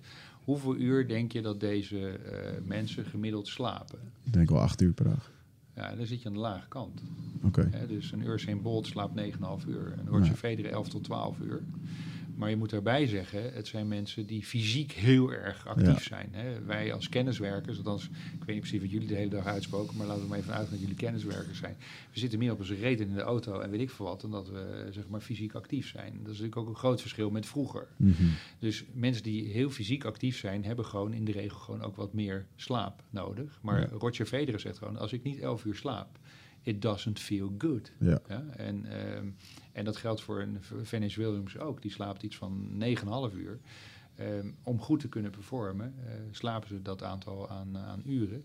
Maar laten we er even van uitgaan, als jij om 9 uur naar bed gaat, ben je dus per definitie, naar mijn eh, maatstaven, een ochtendpersoon. Ja, zeker, Dus je ja, hebt je ja. performance. En hoe zit dat voor jou? Ja, ik zit net bij, ben je een in-betweener als het echt heel erg verschilt? Ja, Vaak is het een eh, ehm, 50-50. Ja. Soms heb ik een dag, dan is het opstaan plus één kop koffie. En daarna kan deze jongen gewoon zijn ding doen. En dan is hij de tijd kwijt tot Ja. drie uur. En dan heb ik een fantastische dag gehad. Ja. Soms ben ik niet op gang te krijgen. En dan doe ik aan het eind van de dag doe ik ineens een inhaalslag. En dan om vier uur ineens zo, tsk, gaat er iets aan. Ga ik trainen, ga ik informatiewerk doen. En dan komt ineens alles eruit. Kan. Merendeel van de tijd heb ik gewoon eh, net- netjes mijn kantoortijden. En dan kan ik mijn ding doen. Het trainen vind ik achter in de middag het fijnst. Ja, Ja. Te trainen zelf, maar gewoon je, je, je cognitieve dan toch echt wel ochtend, denk de ik. Ja. Dat, eh, dat is het verhaal. En het grappige is wat jij net zegt tussen de middag. Hè, eh, dan is de spierkracht ook het sterkst, de focus het sterkst. Heeft ook met ons bioritme te maken. En de meeste Olympische records zitten ook in dat deel van de dag. Hè. Dat is heel erg interessant om te zien. En goede coaches die weten dat dus ook. Hmm. Eh, om daar voor een deel op in eh, te spelen. Maar wat nu even van belang is te weten, ehm, en waarom ik dit punt even aanhaal. ehm, je chronotype is eh, bepalend voor wanneer jij s'avonds je melatoninepiek krijgt. Mm. En je melatoninepiek is eigenlijk het hormoon wat de slaap uitlokt. Uiteindelijk zorgt dat je inslaapt en goed doorslaapt. En het is ook het belangrijkste hormoon over ter voorkoming van kanker. En nu is het zo dat bij ochtendmensen die piek ergens ligt rond een uur of tien. En voor eh, avondmensen ligt die piek ongeveer anderhalf uur à twee uur later. Dus dan zit het ergens rond 12 uur. En bij jou komt die misschien iets eerder, omdat je om 9 uur al je, je bedje induikt. Of je mandje induikt, is ook allemaal prima. Dus het is ook niet iets dat je daar de klok op gelijk kan zetten. Maar voor jou is de melatoninepiek zit dus ergens tussen 9 en 10 uur. Komt dat ding bij jou voorbij, ga je Ja. mandje in en ga je lekker slapen. Ehm, nu is het belangrijk om te weten dat de slaap niet homogeen is gedurende de nacht. Dat had ik net al gezegd. Ehm, maar je hebt eigenlijk het eerste blok van vier uur, dat noemen ze de morning time sleep. Hmm. en dat is een hele mooie Engelse zin voor de kernslaap, zoals wij die noemen. En die kernslaap is essentieel voor twee dingen: fysiek herstel en geheugenherstel. Dus dat zit in de diepe non-rem slaap, zoals dat heet. Dus dat is fase 3 en fase 4. En dat deel van de nacht is het belangrijkste deel wat je sowieso altijd zou moeten pakken. En waarom? Uh, dat is een, als, uh, als, volgende redenen. Er zijn twee uh, hormonen die vooral in die tijd van de nacht worden aangemaakt. Eén heb ik net al genoemd, is melatonine. Mm Melatonine is goed inslapen, doorslapen en ter voorkomen van kanker. Dus hè, eh, dat is in ieder geval één. En twee is het zo, de human growth hormoon wordt voor het leeuwendeel in dat deel van de nacht aangemaakt. Wil je ouder worden, mm -hmm. hè, dus longevity, zorg dan dat je die money time sleep pakt. Dus je zelfvernieuwing en al dat soort dingen gebeurt in die eerste vier uur. Mm. Voor jou als ochtendmens, laten we jou gewoon even als ochtendmens typeren, mm -hmm. pak je die van 9 tot ongeveer uh, 1 uur, hè, zeg maar, s'nachts. Stel dat je een avondmens zou zijn, dan pak je die zeg maar van ongeveer half twaalf, twaalf tot vier uur ongeveer. Dat is het eerste deel van de nacht. En het tweede deel van de nacht hebben we het vooral over cognitief herstel. Dus dat is die mentale frisheid, zoals Mathieu Heijboer dat van uh, Jumbo-Visma-team zo mooi zegt. Dat is die mentale frisheid. En um, beide delen van de nacht zijn superbelangrijk. En het grappige is, als mensen stelselmatig te laat naar bed gaan, pakken ze een stuk van de money time sleep weg. Niet handig. Mm -hmm. En mensen die hè, de 5 a.m. club en de Miracle Morning figuren, die extreem vroeg gebed bed uitgaan en denken ik moet nog even de wereld redden, zeggen dan altijd zo mooi. Die pakken niet een uur van hun slaap af, die pakken quasi 50% van hun remslaap, schuine streep, droomslaap af, oftewel cognitief herstel. Dus het is super belangrijk dat je dus um, ook s'morgens ervoor zorgt dat je die remslaap pakt. Hè, de rapid eye movement. En die zit voor een veel groter deel in het tweede deel van de nacht dan in het eerste deel van de nacht. Dus het eerste deel van de nacht is fysiek herstel, geheugenherstel. Mm. Het tweede deel van de nacht is echt um, cognitief uh, herstel. En beide zijn belangrijk. Hè? Dus het zijn de twee benen waar je op loopt, bij wijze van spreken. Mm. En, um, en beide zou je moeten respecteren. En nu is het wel zo, of dat nou zeven uur is, acht uur is of negen uur is, waar jij goed op gaat. Mm -hmm. Dat is heel individueel en zelf ook te bepalen. Maar geef je lichaam de tijd om die processen te volbrengen. Maar knibbelen aan de ene kant en knibbelen aan de andere kant is gewoon niet goed. Nee. Althans, je mag het doen. Ik uh, sta niemand in de weg. Maar wil je optimaliseren? En mijn boek heet Superslapen en niet uh, beter slapen of goed slapen. Ik ben Matig heel slaap. ambitieus. Ja. Je, moet gewoon, je wil gewoon uh, het beste eruit halen. En maak dus van slaap gewoon je hobby. Ja. Ja, Weet je, en optimaliseer dat dan. Hè? Want je kunt daar ook nog een heleboel dingetjes aan doen om het nog een keer een stap beter te maken. Ja. Hè, dus, uh, maar dat is goede kwalitatieve slaap. En dat wil zeggen dat je s'morgens energiek wakker wordt. Je hebt altijd wel even een kort momentje van inertie. Dus dat je even, oh, waar ben ik? Oh ja, ik ben wakker. En je even de tijd nodig hebt. Dat is bij iedereen. Um, alleen het nadeel is voor avondmensen. Die moeten in een 9-to-5 keurslijf. En die moeten veel te vroeg op. In ja. functie van het moment dat ze naar bed zijn gegaan. En ik ben er al lang een warm pleitbezorger voor om bijvoorbeeld schooltijden te verlaten. Mm -hmm. ja. En, um, want vooral pubers hebben daar heel erg veel uh, last van. En dan in de ontwikkeling van hun hersenen gebeuren er ook nog een heleboel dingen met betrekking tot het circadiaanritme. En um, ik heb uh, begin dit jaar op een van de topsportscholen van Nederland uh, heb ik uh, ook een lezing gehouden. En die doen duobanen, die bereiden zich voor voor een deel zeg maar op Olympische Spelen of in ieder geval op andere belangrijke sporten. Die beginnen allemaal veel te vroeg. En het grote voordeel is als ze later beginnen, de schoolprestaties stijgen. En er zijn minder verkeersongevallen rondom de scholen. Ja. Omdat, en, en dat, dat zou gewoon moeten gebeuren. Heb je een goede nacht gehad? dan heb je niet bijvoorbeeld om 11 uur alweer een dip. Heb jij om 11 uur alweer een dip, dan is de kwaliteit van je slaap niet goed geweest. Ja. Ja. Maar 9 tot 5 is in dat opzicht natuurlijk ook gewoon een overblijfsel uit een periode waarbij we met name productiviteit probeerden te optimaliseren, omdat we mensen op bepaalde tijden in fabrieken ja, moesten hebben. Klopt. Ik denk dat als je, hè, dat is iets wat je met je handen moet doen. Dus ja, hoeveel cognitief vermogen had je daar nou echt ja. voor nodig? Dat merkte je niet in de productie. Nee, maar ik denk dat als je dat tegenwoordig meer aan uh, het normale bioritme zou overlaten, dat ook de productiviteit voor die bedrijven, wat de zorgen zijn, daarom moet je van 9 tot 5 op kantoor zijn. Want we moeten wel met z'n allen hier productief zitten wezen. Uh, als je dat iets meer zou overlaten aan het natuurlijk proces, dat die mensen net al gewoon productiever worden. Klopt. Klopt. Mm. Maar dit, dat is effectief zo. Ja. Hey, even een, eh, k- een kans om even het loopje te maken naar waar we off-camera al een klein beetje over begonnen daar Ja. straks. Ehm, ik wil het nog heel eventjes hebben over remslaap. Ja. Ehm, rem ehm, niet is hetzelfde als dromen volgens mij. Maar het heeft wel te maken met dromen. Het heeft wel te, nou, je droomt in je rapid eye movement eh, Mhm. eh, fase. Dus dat is het verwerkingsproces van de hersenen. Dat je eigenlijk een heel groot deel van de invloeden gedurende de dag, Ja, die worden daar eh, gefilterd. Die krijgen een plaatsje. ja. Eh, een hoop crap gaat er gewoon uit. En dat stuk van de nacht, in die remslaap als zodanig, ehm, krijg je die emotionele gebalanceerdheid weer terug. Eh, Mm. dus eh, je krijgt zoveel input gedurende de dag.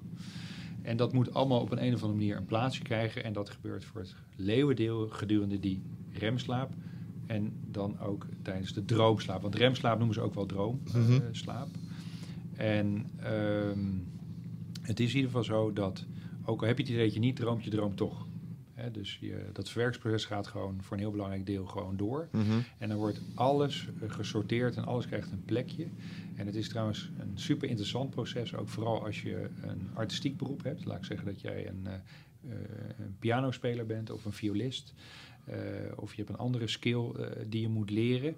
Stel dat het overdag niet lukt om be- een bepaalde eh, passage uit een Mhm. pianostuk te spelen. En er zijn ook hele leuke, ik weet niet of je dat boek Piek kent van, van Erickson. Nee. Super interessant om, om te lezen. Daar gaat het ook over een van dit soort mensen, een pianospeler. Het lukt hem niet om dat stuk, die partituur goed te spelen. Hij heeft elke keer een soort twitch. Hij slaapt een nacht. Het, de hersenen die vullen dat in. En Mhm. de volgende dag kan hij dat stuk perfect spelen. In, Oh. In Nederland heb je een soortgelijk voorbeeld. Ja, Eh, pro- pro- eh, toevallig eh, gisteren nog een training gegeven voor IT'ers. En elke Ja. keer als dit voorbij komt, dan ja, ja, ja, dit kennen we. Ja. Dat, dat, als je code maakt, heb je ook zoiets. ja, Dan kan je s'avonds bezig zijn met een stukje code. Werkt niet, dat is een compiel. Gefrustreerd ga je naar bed. Je wordt wakker. Eerste wat je hoofd schiet, super. regel 85. Ja. Punt komma vergeten, achter de globale variabelen. Je rent Ja. naar je computer Maar en het werkt. dat gebeurt dus in die remslaap. Ja, en ehm, in hoeverre is, eh, want, want dromen, ehm, nou, die kunnen best intens zijn. Ja. En eh, je zegt het is eigenlijk een voor een belangrijk deel een verwerkingsproces. Ja. Wat ik interessant vind wat je zei is dat het eh, ook te maken heeft met leren. Want ehm, ik, heb, ik heb twee vragen over dromen. Ten eerste, ik heb ook wel eens dromen gehad. Ja. En die waren dermate intens Ja. dat ik wakker werd. En dat ik eigenlijk nog ehm, uit de emoties van de droom kwam. Soms werd Ja. ik boos wakker. Laatst werd ik een keer heel verdrietig wakker. En dat, dat beïnvloedt dan toch wel een klein beetje voor mijn gevoel mijn slaapkwaliteit. Zo, want ik kan daarna niet meer slapen of zo. Of ik lig klaar wakker. Ja. Wat, wat is dat? Nou goed, dromen is absoluut een ver. Als je heel erg eh, eh, heldere dromen hebt, hele eh, duidelijke dromen hebt, hoe duidelijker ze zijn, is in ieder geval, en dat is een kleine prelude nog, we weten niet heel erg veel over dromen en in dat proces wat er gebeurt. Er zijn wel hele interessante Japanse onderzoeken die steeds verder gaan eh, onder fMRI-scans, waar mensen echt gaan kijken, ze overdag plaatjes laten zien en dan gaan zien wat er in die hersenen gebeurt. Dat is super interessant. Maar we zijn niet zo ver dat het eigenlijk in de praktijk eh, toegepast kan gaan, eh, gaan worden. Maar hoe levendiger jij droomt, zonder dat je er een nadelig effect van hebt tijdens de slaap, dus dat Ja. het je niet in de weg zit, is de kwaliteit van je slaap goed. Hmm. Hè, dus, eh, ehm, dus dromen zijn heel erg belangrijk in dat verwerkingsproces. En dat Ja. ordenen van al die data die je gedurende de dag hebt opgedaan. Maar er zijn inderdaad ook mensen die daardoor ehm, eh, een negatieve impact hebben op hun slaapkwaliteit. En daardoor Ja. ook meer moe wakker worden. Of gedesoriënteerd wakker worden. En dat soort dingen al meer. En dan staan die dromen je effectief in de weg. Ja. Hè, en dan is het gewoon de vraag. Slaap is een 24 uur cyclus. Hè, hoe komt het dat ik dan zo pittig aan het dromen ben? Dus wat heb ik s'morgens na toen de oogjes open deed? Wat is er gedurende de hele dag gebeurd? Wat heb ik gegeten? Wie heb ik gesproken? Wie heb ik meegemaakt? Bla bla bla. Dat er ergens een hot button is geweest die jij niet hebt waargenomen. Die Mhm. uiteindelijk dat ding aanzet. Ja, oké. Dus het zijn eh, prikkelingen eh, die dan tot dat kunnen leiden. Ik kan mijn dromen vaak een beetje herinneren, niet heel erg veel. Ehm, maar er zijn mensen die dat wel heel erg uh, goed hebben. En ehm, vaak als je goed droomt, hè, dus op de goede manier noem ik het maar even, niet dat je er wild van wakker wordt en dat soort dingen allemaal meer. Ja, dan, dan heeft het, hè, maar dan hebben we het ook over vaak nog een soort slaapafwijking, want je hebt ook iets dat heet somnambulisme. Hè, dus dat wil zeggen dat je dingen in je slaap gaat doen Mhm. waarvan je niet eens meer weet dat je ze eh, gedaan hebt en dat soort dingen allemaal meer. Eh, daar kan ook een oorzaak eh, liggen. Slaapwandelen gewoon. Ja, slaapwandelen ook, maar er zijn zelfs mensen in Canada die gewoon een schoonmoeder vermoord hebben in zo'n toestand. Kijk, dat is een heel prettig dus, eh, vrije seks, telefoneren, eh, dat soort dingetjes allemaal meer. Slaapwandelen is er eentje van, eh, maar dat is de meest voorkomende gelukkig. Maar Ja. er zijn ook mensen die de meest rare dingen Het doen. is meer slaaphandelen dan. Ja. Ja, en je zit ergens in een lift naar boven, maar je blijft tussen de derde en de vierde etage hangen. En niemand weet wat we eigenlijk precies aan het doen zijn. Interessant. Dat is best wel scary, vind ik dat eigenlijk. Ergens wel, ja. ja. Ja. En, en een ander ding waar ik, waar ik een vraag over had vanuit Ja. dromen, omdat we hadden het er straks ook even over terugkerende dromen. Ehm, wat, wat, eh, wat jouw specifiek terugkerende droom, eh er staat een patroon in, iets over je examens niet kunnen halen en dat terugkerend laten komen. Heeft misschien iets te maken met eh, sociale dynamieken. Ik heb wel eens gehoord dat dromen ook worden ge- gebruikt zeg maar, door je onbewustzijn om bepaalde dingen, die als het ware vanuit, vanuit collectieve kennis worden doorgegeven. Iedereen heeft dromen gehad waarbij ze door een bos aan het wegrennen waren Ja, voor iets. klopt. Of in een gat vallen. Ja, ja, ja. En, en dat je, precies. En, en dat, dat eigenlijk is van, ja, vroeger had je daadwerkelijk dingen achter je Ja. aanrennen in het Ja. bos. En, en dat gedrag wordt als het ware ingeprogrammeerd in je dromen. Ja. Komt als een soort vanuit je genenpakket wordt dat meegegeven. Uh-huh. Sommig gedrag is gewoon een goed Ja. idee. Ja. En, je wordt in je dromen ook een klein beetje geconditioneerd. Net zoals in dat piano spelen. Het lenen van, leren van een nieuwe skill ondersteunt.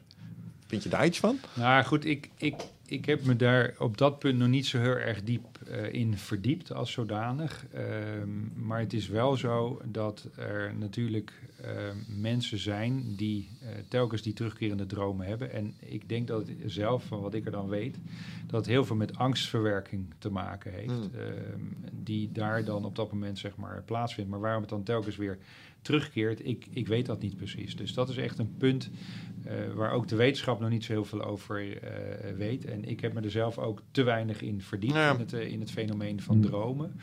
Eh, maar dat daar een sleutel ligt, want het Japanse onderzoek waar ik het al eerder, eerder over gehad heb.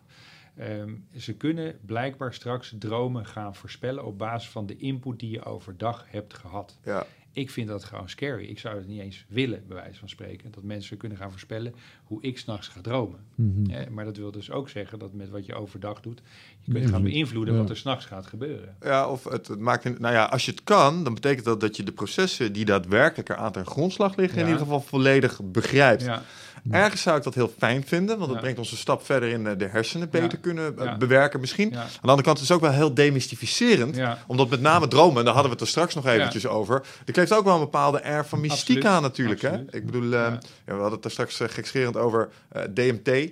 ja. Ehm, dat, dat een van de theorieën is dat ehm, je hersenen, vanuit je, je hebt een pineal gland, Ja. ook wel je derde oog, ja, ehm, dat dat als je droomt eh, een bepaald goedje produceert, DMT, ja. wat tegelijkertijd ook wordt vrijgegeven net voordat je doodgaat. Oké. En als je dat spul je eh, die... buiten je hersenen om consumeert, drinkt, rookt of wat dan ook, dan kan de jongen aan de overkant misschien nog wat nodig over vertellen.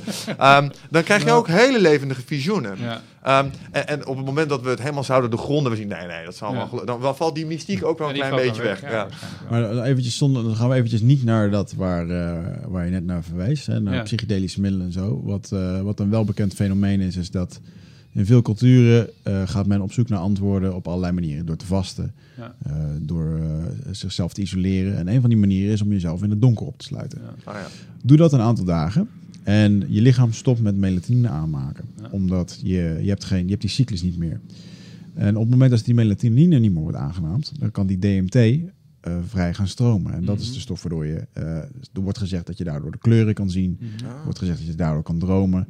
eh, of dat je de stem van God hoort. Ja, Mhm. Zoals dat dan. Of tekeningen of visioenen en dingen.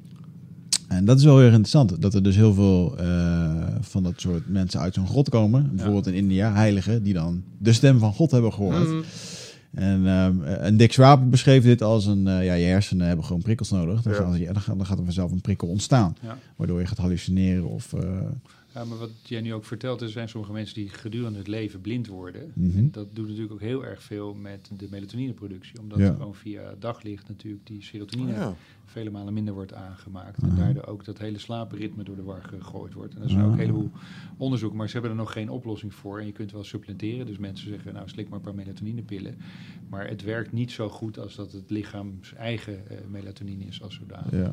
Eh, maar ik zou wel eens willen weten hoe het met dat soort mensen is. Wat jij zegt, nou gewoon eh, een paar dagen in donker zitten. Die zitten eigenlijk altijd in donker, min of meer. Eh, Ja. Wat het met deze mensen dan eh, doet. En ook met hun psyche en ook met dit soort eh, processen. I don't know. Ja. Eh, er is helaas nog niet heel erg veel onderzoek naar gedaan. Eh, maar het is wel interessant hoe al die hormonen een rol spelen.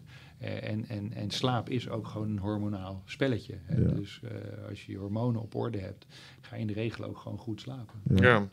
Is dat dan ook de reden dat, eh, dat vind ik ook wel interessant. Je ziet daar dat boek achter jou, Michel, die eh, van Jimmy Nelson. hè? Mhm. Hij heeft twee van die boeken uitgegeven. Ja. Before They Pass Away gaat over stammen. En, eh, en hij heeft ook een nieuwe, How Much to Humanity, die heb ik Ja. thuis liggen. En er staat een, ehm, een, een yogi in India, wordt daarin geïnterviewd. En die beschrijft zijn dag. En die leven dan in zo'n, eh, noem het ashram volgens mij. Ja. Of- en die beschrijft zijn dag dat hij om eh, een uur of acht gaat hij naar bed, want dan wordt het schijnbaar donker. En om drie uur s'nachts staat hij op. En dat hij ook beschrijft, vroeger sliep ik heel erg lang, maar nu ik zo lang yoga doe en eigenlijk heel jaren zit. Op een gegeven moment, eh, nou, om drie uur s'nachts dan beginnen ze en dan gaan ze yoga doen, gaan ze lekker eten. En dan hebben ze eigenlijk heel die dag. Ehm, een ander voorbeeld daarvan, en dat is misschien een beetje de tegenhanger, is dat ik een broer had die wel een tijdje in een eh, nou, depressieve modus, psychose modus heeft gezeten. Eh, die heel veel thuis zat daardoor en echt letterlijk eventjes niks deed. Puur van de, door zijn mentale staat. Ehm, en zich op een gegeven moment gewoon eigenlijk begon te vervelen. Mhm. En dus ook gewoon niet meer kon slapen. Mhm. Eh, wat, wat zijn jouw, eh, als je nou kijkt naar die twee casussen, wat, wat, wat komt er dan bij op? Want Nou ja, goed. eh, Even de laatste casus heeft in mijn beleving veel meer met diep zitten, depressiviteit, eh, de levensvreugde die gewoon eh, helemaal weg is. En iemand Ja. anders die gewoon helemaal in zichzelf keert en heel erg goed naar zijn eigen lichaam luistert. En een hele strakke regelmaat, want dat zie je ook in die boeddhistische kloosters. ja, daar staan ze ook altijd heel erg vroeg op, maar ze gaan ook vroeg naar bed. Dus die cyclus is helemaal naar voren toe geschoven. Eh, variant 1 vind ik heel voor de hand liggend en dat het gewoon kan. En dat Ja. je daar op die manier ook zeg maar, je leven op een andere manier inricht. Waarbij het centrale woord is regelmaat. ja, En het centrale woord bij je broer is de onregelmatigheid. Ah, ja. En gewoon niet meer weten wat je aan het doen bent. En je lichaam eigenlijk helemaal van slag brengt. ja, Van, en dat begint tussen de oren. dus die mindset is daar gewoon heel erg eh, belangrijk. Dat de mensen niet meer helemaal zien. Ja, waar moet het naartoe? Waarom ben ik hier in dit leven? Ja. Wat is de zin van het leven? Dat zijn van die existen- existentiële vragen die mensen zich gaan stellen. En ehm, dat zit in een soort neerwaartse eh, spiraal. En daardoor Ja. komt die onregelmatigheid. Ze slapen dan uit, ze blijven in bed liggen, ze hebben er geen zin meer in. eh, weet ik veel wat allemaal. Lethargie. Eh, dus ja, lethargieën, lethargisch zijn die mensen dan. En ook niet goed slapen, te weinig slapen, leidt gewoon depressie in de hand. Ja. Dus dat heeft weer heel veel te maken ook met eh, onze hormoonhuishouding. dus als ik die twee dingen hoor, eh, plan 1 eh, van die meneer Nelson lijkt me super. En plan 2 eh, niet de favoriete route. nee. Maar Hmm. voor, voor sommigen niet altijd om te kiezen natuurlijk. Nee, dat is absoluut zo. Er En, kunnen gebeurtenissen zijn in je leven die dat gewoon eh, uitlokken.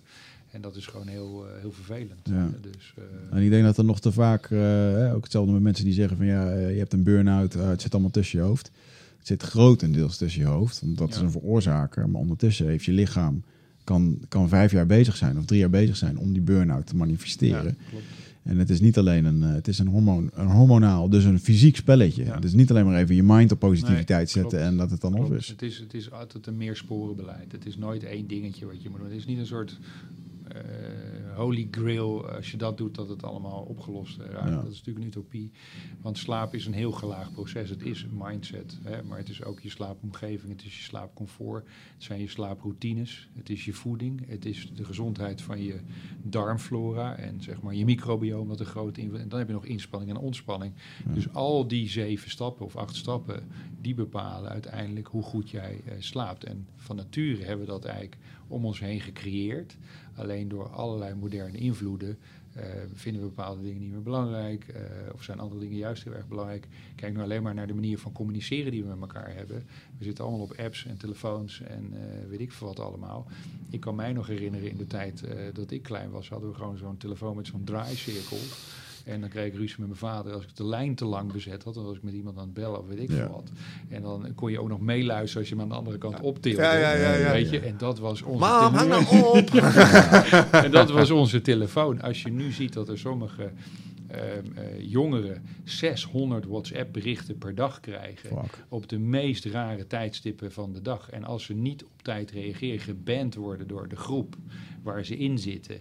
Kinderen die uh, hun WhatsApp offline zetten als ze naar boven gaan, dat de ouders niet kunnen zien. Hè, dat die berichtjes blauw afgevinkt zijn hè, met die twee Oh, gelezen en gezien. slim. Dan kunnen ze s'nachts lekker rondklooien en s'morgens zetten ze het ding weer aan. Die ouders denken dat alles oké is. Ja. Hè, er zijn inmiddels ook bedrijven, wat ik heel erg interessant vind. Vergaderen lukt vaak ook al niet eens, maar iedereen zit op die stomme apparaten rond te tokkelen. Eh, dat zijn looie koffers. Iedereen moet zijn telefoon inleveren. Die wordt in de hoek gezet en nu gaan we ze met elkaar normaal vergaderen. De hotbox. Ja, ik vind dat, ik vind dat, ik vind dat gewoon. Dat je dat soort maatregelen moet nemen, oké. maar we zijn wat dat gaat best wel een beetje van God los. Hè? En Ja. jullie hebben hier ook eh, Mark Tichelaar in de, in de podcast gehad. Een goed vriendje van me. Ehm, en ik heb met hem eh, gesproken ook over focus en, en, en, en slaap en de relatie tussen de beiden. Maar wat hij heel mooi ook in zijn boek schrijft is... een pauze nemen is niet naar een YouTube-filmpje kijken. Dat is gewoon een flipperkast voor je hersenen. Dat is de wolkjes stellen, een beetje naar buiten kijken... en misschien even met een collega een beetje babbelen of een wandelingetje maken. Eh, maar de mensen hebben dan s'avonds moeite met inslapen. Ja, ik vind het niet zo moeilijk. Ja. Dus want als jouw pauze op je, op je mobiele telefoon hangen is... nou, dat, dat is gewoon geen pauze. Nou, wat ik nog veel eh triester vind, omdat we, zijn allemaal een soort van eh, werkzaam in het veld van persoonlijke groei, hè, persoonlijk leiderschap. Ja, Dus dat veel mensen hebben een baan omdat ze een baan moeten hebben. Ja. Niet omdat ze hem graag willen doen. En dat dan het moment van ontspanning is. Dat ze naar de wc gaan, hun broek omlaag trekken, op de wc gaan zitten, 10 minuten met die telefoon. En Ja. daar eigenlijk al een uur naar zaten uit te kijken. Dat ze daar even rustig konden zitten om Ja. dan even te scrollen op een telefoon. Dat is dan je, je happy moment op je werk. Weet je? En dat is een, eh, eh, ja, ergens is het een, eh, een verdoving natuurlijk. Ehm, Maar goed, dat, dat is één aspect. Maar kijk nou gewoon ook naar wat we met voeding doen. Mm. En de meeste mensen om ons heen met al die kant-en-klaar gerechten. En, en het moet allemaal ook weer instant en snel. En weet ik wat allemaal wat iets meer zijn. Maar wat de invloed is van voeding op je slaap, dat is ook echt heel erg eh, groot. En wat dan vervolgens de invloed is van eh, wat je gegeten hebt, dus je microbioom, je, je darmflora. Eh, op je slaap. Want dat is ook één op één. En de brain-gut connection is één op één met elkaar verbonden. En is dit verhaal, dus je spijsvertering niet op orde, hè, dus los van wat je eet, maar ook gewoon je spijs in het algemeen, is het ook al veel lastiger om goed te slapen. Want je microbioom stuurt je masterklok, oftewel hè, het groepje neuronen eh, die het bioritme aansturen. En dat werkt twee kanten op. Dus dat wil zeggen, als jij niet goed slaapt, neemt de kwaliteit van je darmflora af. En doordat de kwaliteit van je darmflora afneemt, ga je ook weer minder goed slapen. Dus dat is een soort visueus cirkeltje eh, waar mensen heel erg eh, veel problemen mee kunnen hebben. En dat is een veel meer niet voor de hand liggende oorzaak waarom mensen niet goed slapen. Eh, dan dat ze denken, ik moet minder op mijn gsm zitten. Weet Ja. je? Eh, maar wat denk je van een overactieve lever? Hè? Die is actief in Ah. de nacht. En dat soort dingetjes allemaal meer. En eh, ja, sorry, dus, hè, er zijn dus een heleboel organen die een, echt een essentiële invloed hebben op hoe goed jij slaapt. ja. En daarom heb ik ook, zoals dat heet, een, een slaapdetox daarvoor ontwikkeld. Om mensen te helpen dat weer op orde te zetten. Vervolgens een redelijk gezond eetprogramma op te zetten. Om die slaap ook op dat punt weer te herstellen. En in 80% van de gevallen is dat het goede startpunt. Dus dat is niet de gsm en meer routine en minder koffie en eh, laat de alcohol maar staan. Nee, het is veel meer... eh, ja, het is in ieder geval zo dat Hippocrates zei het al 2000 jaar geleden. De gezondheid en de ziekte zitten in de darm. En, ehm, maar daar wordt vaak helemaal niet naar eh, gekeken. En daar ben ik er ook heel erg op ingezoomd. En ehm, ik vind dat ook een ongelooflijk mooi eh, proces om mensen daar ook gewoon mee... Het is een soort reset die je doet voor de mensen. Ja. Ehm, en daar zit ook galblaas, nieren en leverreiniging eh, bij. Hè, want jij wilde denk ik nog iets over de lever eh, vragen. Maar de lever hè, heeft een cyclus en die is altijd ergens tussen een uur of één en drie actief. Is die overactief, dan krijg je spasmen. En dat is een wekprikkel en lig je wakker. Heb je dan moeite weer met in te slapen, ben je weer ja, naar het plafond aan het staren en begin je een ja. frustratie te ontwikkelen, bij wijze van spreken. Maar je kunt die ontgiften, dat zaakje weer op de rit zetten. Maar jullie kennen allemaal de uitspraak, hij heeft iets op zijn lever. Ja, mensen die altijd alles maar naar binnen slikken en niet uitdrukken waar ze mee zitten, whatever. Dat heeft zijn uitwerking op dat orgaan. Dan zitten we een beetje meer op een andere dimensie te praten nu. Ja. Maar het is dan ook belangrijk dat je, als jij een perfectionist bent of een pleaser of eh, al die P, uh, procrastinator en dat soort, uh, het is heel erg belangrijk ook naar je gedrag te kijken. En wat heeft dat voor invloed op mijn functioneren als persoon? Ja. Hm. en ehm, ik denk dat daar in de regel uh, veel te weinig naar gekeken wordt. En in de medische wereld ook. Het zijn allemaal superspecialisten. Maar je komt binnen met een probleem, ik noem maar wat, uh, dat je iets met je sinussen hebt. Maar de oorzaak kan misschien wel heel ergens anders liggen. Maar daar wordt door die specialist niet naar gekeken. Dan moet je maar weer naar een andere specialist. En hij kijkt naar je sinussen. Oh, Richard, ja, ziet er prima uit. Hè? Nou, dan ga jij naar huis in de veronderstelling, het is allemaal prima in orde. Maar het kan best zijn dat je sinussen een link hebben met uh, darmproblemen die je hebt, waar niet naar gekeken wordt. En het probleem is niet opgelost, uh, maar je sinussen zijn oké. Okay. Ja. Ja. Dus, ja, je hebt mijn vraag eh, inderdaad beantwoord. Want ik had hier staan, uh, wat nou als je structureel tussen uh, op bepaalde tijden wakker wordt? Ik had als begrepen dat het iets met je lever doet. Ja. En toen inderdaad van, vandaar detoxen, ja. dat is enerzijds. Ja. Um, maar waar je me ook even op triggerde was, uh, je zei van joh, als je nou een bepaalde stress voelt, bijvoorbeeld je bent een perfectionist ja. en dat heeft een effect op je slaap. Ja. grootste eye-opener voor mij in 2019 op dit gebied was de Growth Index. Ken je dat? Nee. Growth Index zegt iets over de verhouding van het hormoon DHEA in je bloed uh, versus cortisol. Ja. En uh, in, er wordt in sterke mate uh, bepaald dat, of cortisol, want ze zeggen altijd cortisol, cortisol wordt gedemoniseerd, maar chronische blootstelling aan cortisol is funest. Tenzij de verhouding tussen cortisol en DHEA ja. goed is. Mm -hmm. En die verhouding, dus die DHEA in je bloed, wordt in grote mate ook bepaald door je houding, je mentale overtuiging ten opzichte van bijvoorbeeld iets als stress. Dus, dus als jij zegt, hey, stress is niet goed voor mij, fuck, het gaat me slapen verpesten. En ik heb nu een podcast gehoord over hoe belangrijk slapen is. I'm doomed. Uh, en dan op heb dat je moment, probleem wel aan je been. Uh, correct, dan ga je dus... Uh, maar als jij omgekeerd zegt van, ja, het is leuk, maar die stress, dat is ook goed. Ja. De, de, die frictie zorgt ervoor dat ik weerbaarder ja. word. Um, hey, die slaap hoeft er helemaal niet door aangetast te worden, want het wordt ook in sterke mate bepaald door hoe ik denk. Bijvoorbeeld. En dan gaat hij die kant op. Is dat iets, um, want dan kom je weer in het nocebo-placebo-ding. Ja, dus, klopt. Maar goed, dus dat speelt sowieso altijd een hele grote rol. Uh, dit punt van die growth index, die kende ik niet, maar ik vind hem heel interessant. Hmm. Er is natuurlijk een hele grote relatie tussen hoe goed jij slaapt en uh, jouw cortisolniveau in je bloed. Schuine streep gewoon, überhaupt je bloedsuikerspiegel en hoeverre die ook gestabiliseerd uh, is gedurende de dag. En dan hmm. komen we weer bij het fenomeen van voedselkeuzes. Je cortisolspiegel, en los even van de verhouding DHA en, en cortisol, uh, daar ben ik niet helemaal van op de, op de hoogte hoe dat zit. Maar ik vind het interessant genoeg. En dit zijn altijd impulsen voor mij. En dan gaat het in mijn telefoon. Sla ik het op en dan ga ik erin duiken. Want ik wil dan gewoon weten hoe het zit. Uh, maar los daarvan is het zo dat uh, je cortisolniveau moet s morgens hoog zijn. Ja. Dat je uit je bed komt, actief bent, whatever. En gaande de dag, ongeveer om een uur of tien s'avonds, zou dat gewoon het laagste punt moeten zijn. En dan uh, de, de, grote tegenhanger van cortisol is in feite melatonine. Hmm. En die zijn elkaars tegenpolen. De een zorgt dat je actief wordt, en de ander zorgt dat je weer inactief wordt, om het zo maar te zeggen.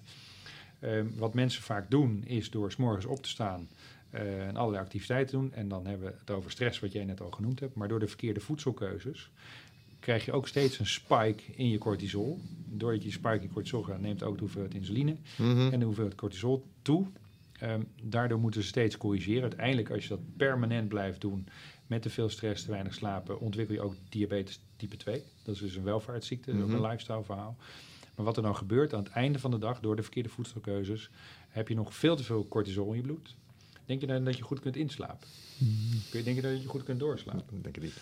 Ja, goed, dus het is heel erg eenvoudig als je betere voedselkeuzes maakt overdag, minder stress hebt, of in ieder geval beter omgaat met stress. Want stress mm. zal er altijd wel zijn. En die stress is in sommige gevallen vind ik ook positief. Dus het is niet altijd iets wat je negatief moet uh, zien. Maar ben je die perfectionist en je maakt een fout en je gaat heel erg zwaar aan tillen, ja, ik zou dan in ieder geval hulp zoeken en kijken met mensen hoe kun je dat uh, verbeteren of veranderen, whatever.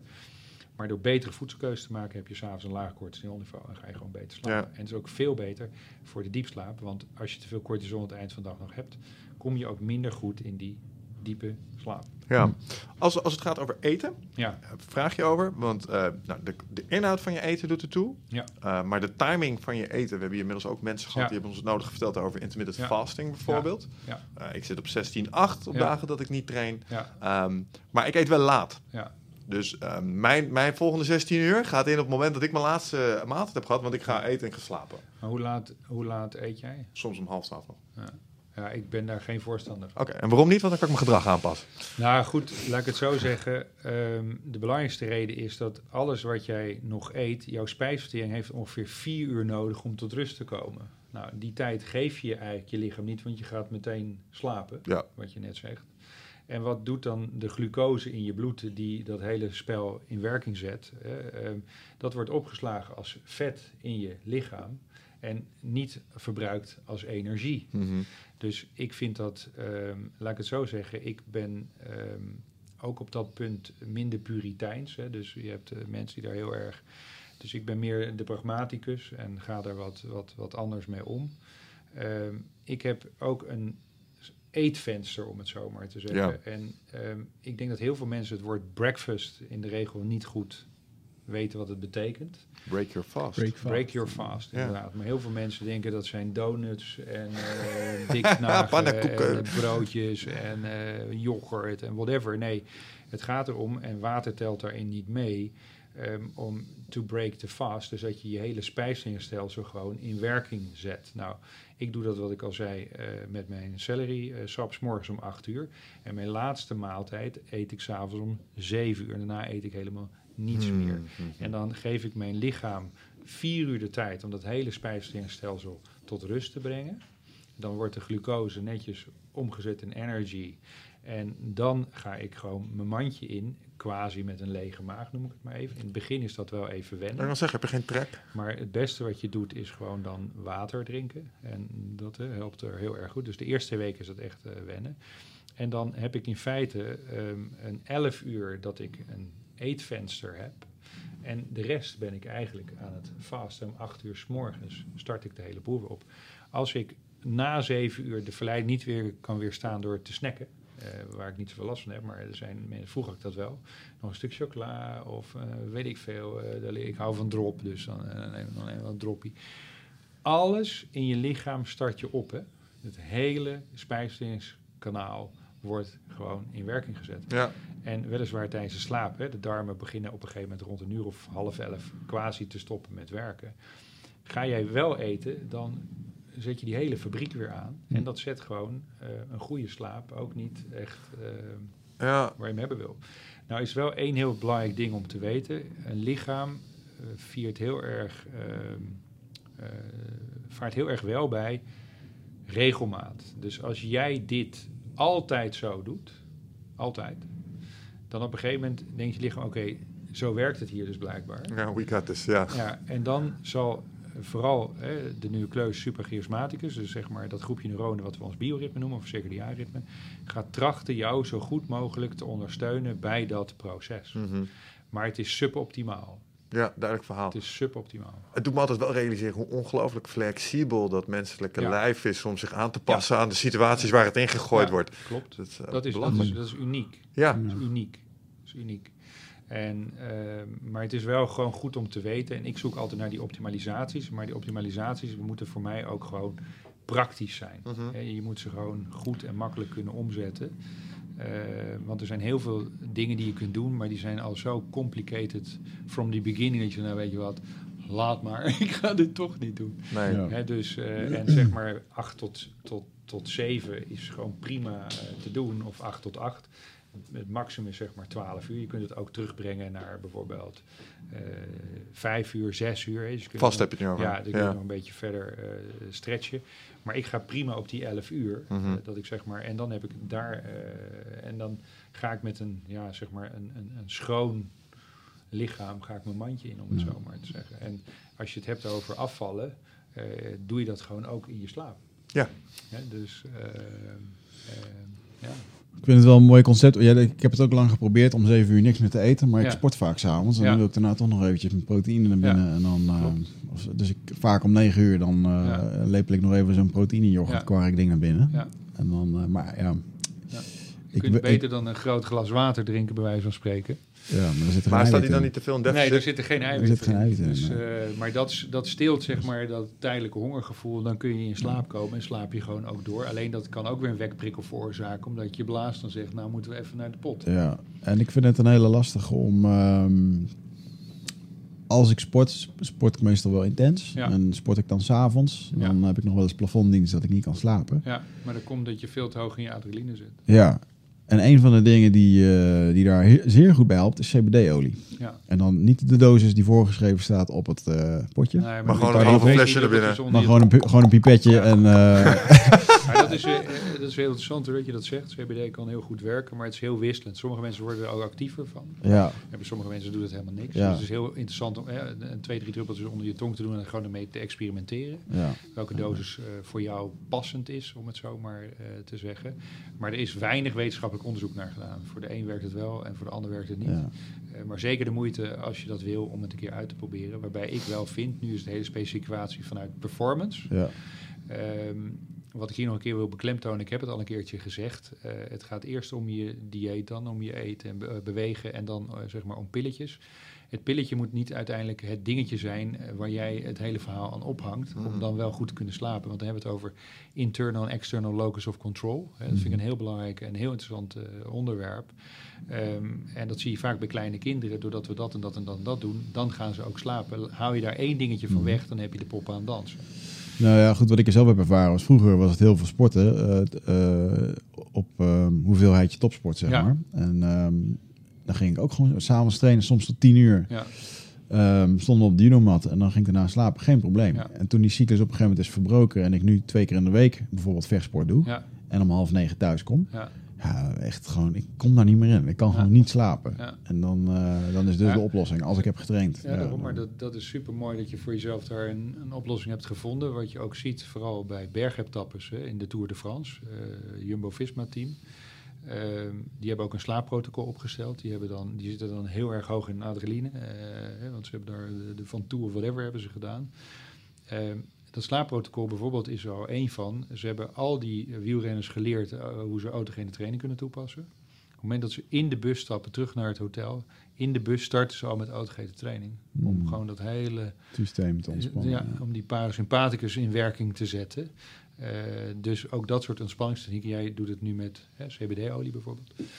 Maar ook een autogene training of andere vormen van meditatie kunnen ook heel erg goed helpen om gewoon dat lichaam weer terug een beetje. Hè, want je centrale lichaamstemperatuur is gewoon te hoog omdat je laat gesport hebt. Ja. Hè, dus als je naar slaap kijkt, is het suboptimaal om s'avonds te sporten. Ja.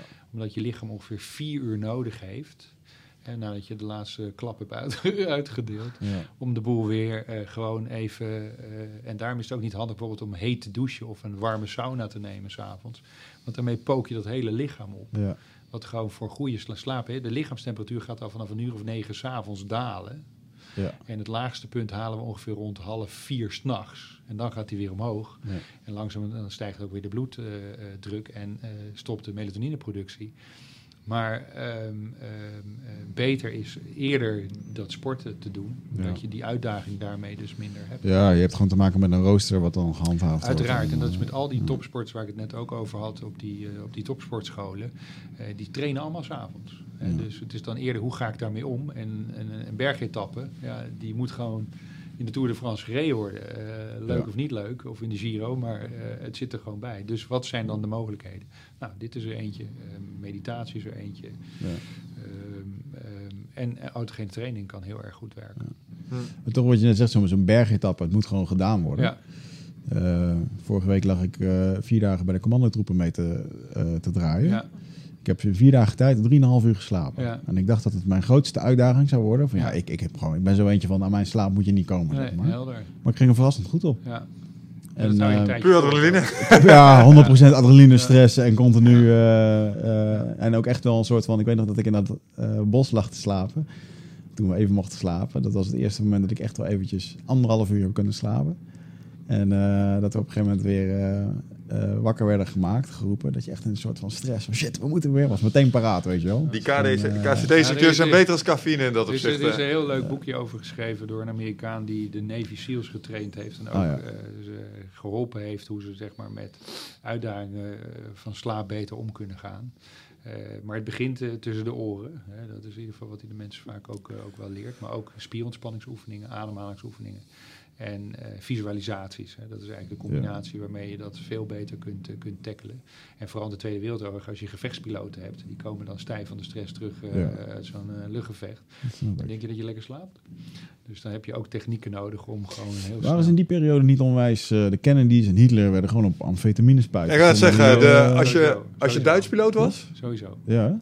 Dan kreeg je vliegenchocolade. Ja. En dat was gewoon amfetamine. Dus Ja. eh, die gasten die kwamen sowieso Ja, zo weer terug. eh. ze, deden, ze deden van alles en nog wat natuurlijk, om, maar ze komen terug naar zo'n moment. En dan moet je wel zien dat je weer, dat, Ja, weer in, die, in, die, in, die, in die gezonde bandbreedte eh, terechtkomt. Ja. Dus, Hm. eh, ja, maar goed, misschien is het dan ook meer... Dit was eventjes een, eh, een overlevingscyclus. Als je dit weken doet, dan is het gewoon echt super slecht voor je lichaam. Ja, en voor je, Uiteraard. Op termijn is het gewoon een killing. En er is een heel leuk vogeltje, wat het meest onderzochte vogeltje is ter wereld en vooral door de Amerikanen. En dat is de eh, witkruingorst. En ik weet niet of je dat beestje kent. nee.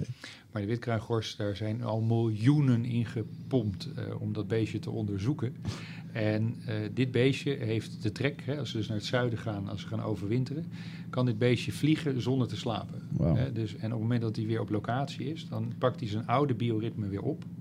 En heeft hij gewoon een normale cyclus zoals iedereen dat heeft. En ik weet niet of je de trek van vogels wel eens een keer een beetje bestudeerd hebt. eh, maar de meeste ehm, eh, vogels die hebben de mogelijkheid om één hersenhelft uit te zetten, net als dolfijnen, en één aan te laten staan. En als dus eh, de vogeltrek start en ze doen zeg maar een soort tussenlanding en ze zitten allemaal op een stroomkabel Mhm. en je gaat die vogeltjes van dichtbij bekijken, dan die allemaal in het midden zitten, die hebben de beide oogjes dicht en die kunnen volledig uitrusten. Maar die twee aan de buitenste zijde, die hebben één oog open en één dicht en die houden de wacht voor de hele groep. Ja. En dat is eh, geregeld voor die eh, vogeltjes. Wij mensen schijnen dat ook vroeger gekund te hebben, zeggen ze. Ehm, maar ik heb daar in ieder geval nog niet heel erg veel bewijs voor eh, kunnen vinden. Maar dat we in ieder geval de ene hersenhelft uit en de andere aan kunnen zetten. Maar die witgors hebben ze dus onderzocht om te kijken, precies wat jij nu zegt, dat ze dus die kennis, wat gebeurt er dus in die hersenen van dat vogeltje, wat wij kunnen gebruiken om bij onze gevechtspiloten of weet ik wat, combatgroepen of Navy SEALs, of ik zo mee te mogen, toe te passen dat ze gewoon fit en vitaal zijn en kunnen schieten en niet hun vijand neerknallen. Ja. Ja, want ik weet niet of je dat boek Stealing Fire eh, gelezen hebt. Steven, eh, Eh, en dat ja. boek begint natuurlijk over Steven Kotler is dat. Ja, dat ze die, dat ze die, die, die, die, die vriend zeg maar, van Al-Qaeda gaan overmannen daar ergens in, in Mhm. Afghanistan. Wat er dus allemaal gebeurt en wat er allemaal mis kan gaan als je dus in die hoge adrenaline bent en hoe dat hele voorbereidingsproces loopt. Ja. Maar als je die mensen dus de kennis zou kunnen meegeven van de witkruingors, dat ze gewoon fit zijn zonder dat ze eh, in slaap vallen of moe zijn of whatever. eh, dat zou natuurlijk fantastisch zijn. Daarom hebben ze heel veel tijd en energie al in dit beestje gestoken. Ja. Maar ze hebben nog niet eh, weten te, Reproduceren. eh, nee, ze, hebben nog niet, ze weten dus niet hoe dat kan, dat dat beestje kan vliegen, vliegen, vliegen, vliegen, vliegen. Eh, niet moe is en dan komt hij aan en dan gaat hij gewoon weer zijn normale dingetje. Ja. Is het wat- ook niet het geheim, oh, sorry, het, het, het, het, het, het- noem je dat? de mystiek van de kat, waarom die eh, 18 uur per dag... eh, Ja, ik kijk af en toe naar mijn kat en dan denk ik, Heerlijk. hoe doe je dit? weet je? Ja, vervel jij je dit? Ja. Maar wij, wij zijn ook de enige primaten die afspraken hebben. Heeft Ja. jouw kat een afspraak? Nee. Nee. Dus, en wij zijn ook de enige primaten die ons onthouden bewust van slaap. Ja. Er Ah, ja. is geen beest die dat doet, hè? Ja. De- het- wat is het beest wat het meeste slaapt, denk jij weer? ja, dan moet je, ik denk dan toch dat je iemand dan met een winterslaap mee, is dat dan niet de, de luiaard of een beer of zo? Dat het, Zou eh, kunnen. Maar ik ja, ik zat ook te denken aan luiaard. Dat, Ja, Zo'n naam krijg je niet zomaar. Het is de bruine vleermuis. Oké. Die slaapt het aller, allermeest. Eh, En dan inderdaad komen dat soort... Maar dan leeuwen slapen ook heel erg veel. Ja. En de, de paarden, olifanten, giraffen, eh, die slapen heel erg weinig. Ja. Ja. Misschien hebben we dat toch nog wel een beetje, dat ding van die vogel waar je het over had. Wat ik interessant vind is dat de buitenste twee vogeltjes dus een beetje op half alert zijn. Ja. Omwille van gevaardetectie. Ja, klopt. Maar bij mensen dat wel schijnt te hebben. Dus als jij eh, naar een hotel gaat het is een onbekende omgeving, Ja, dan schijn je ja, klopt. default gewoon minder diep te slapen. Ja, en ik denk dat dat iets te maken heeft met het feit van, ik ken het hier Ja. niet, ik Ja. weet niet wat hier in die kast zit. Eh, ik moet mezelf potentieel beschermen. Maar dat hebben moeders ook. Hè. Op het moment dat er een, een, een, een- een, baby is, hè, dan slapen ze ook op een hele andere manier. En zijn ze voor elke kick die dat kleintje geeft, zijn ze gewoon Ja. eh, wakker. En ehm, dus er zit ook een hele duidelijke link met emotie en slaap en de kwaliteit van je slaap. Ja. En als je je inderdaad onveilig voelt, en slaap en veiligheid is een hele belangrijke, sowieso. Ook dat thuis te creëren als zodanig. Dus een belangrijk onderdeel kan dat zijn van je, van je ritueel. Ehm, maar wat jij zegt, dat is absoluut, eh, Ja. is absoluut waar. Hè? En vroeger, eh, waarschijnlijk als je ergens in, een- in een berenhol sliep, eh, dan moest je wel alert. eh, Was dat handig? Ja, nou, dat weet ik niet. Maar het gek is ook als je daarover gaat kijken. We zijn ongeveer 1,8 miljoen jaar geleden vanuit de boom op de grond gaan slapen. Dat was Ja. toen, eh, zeg maar, eh, in die tijd.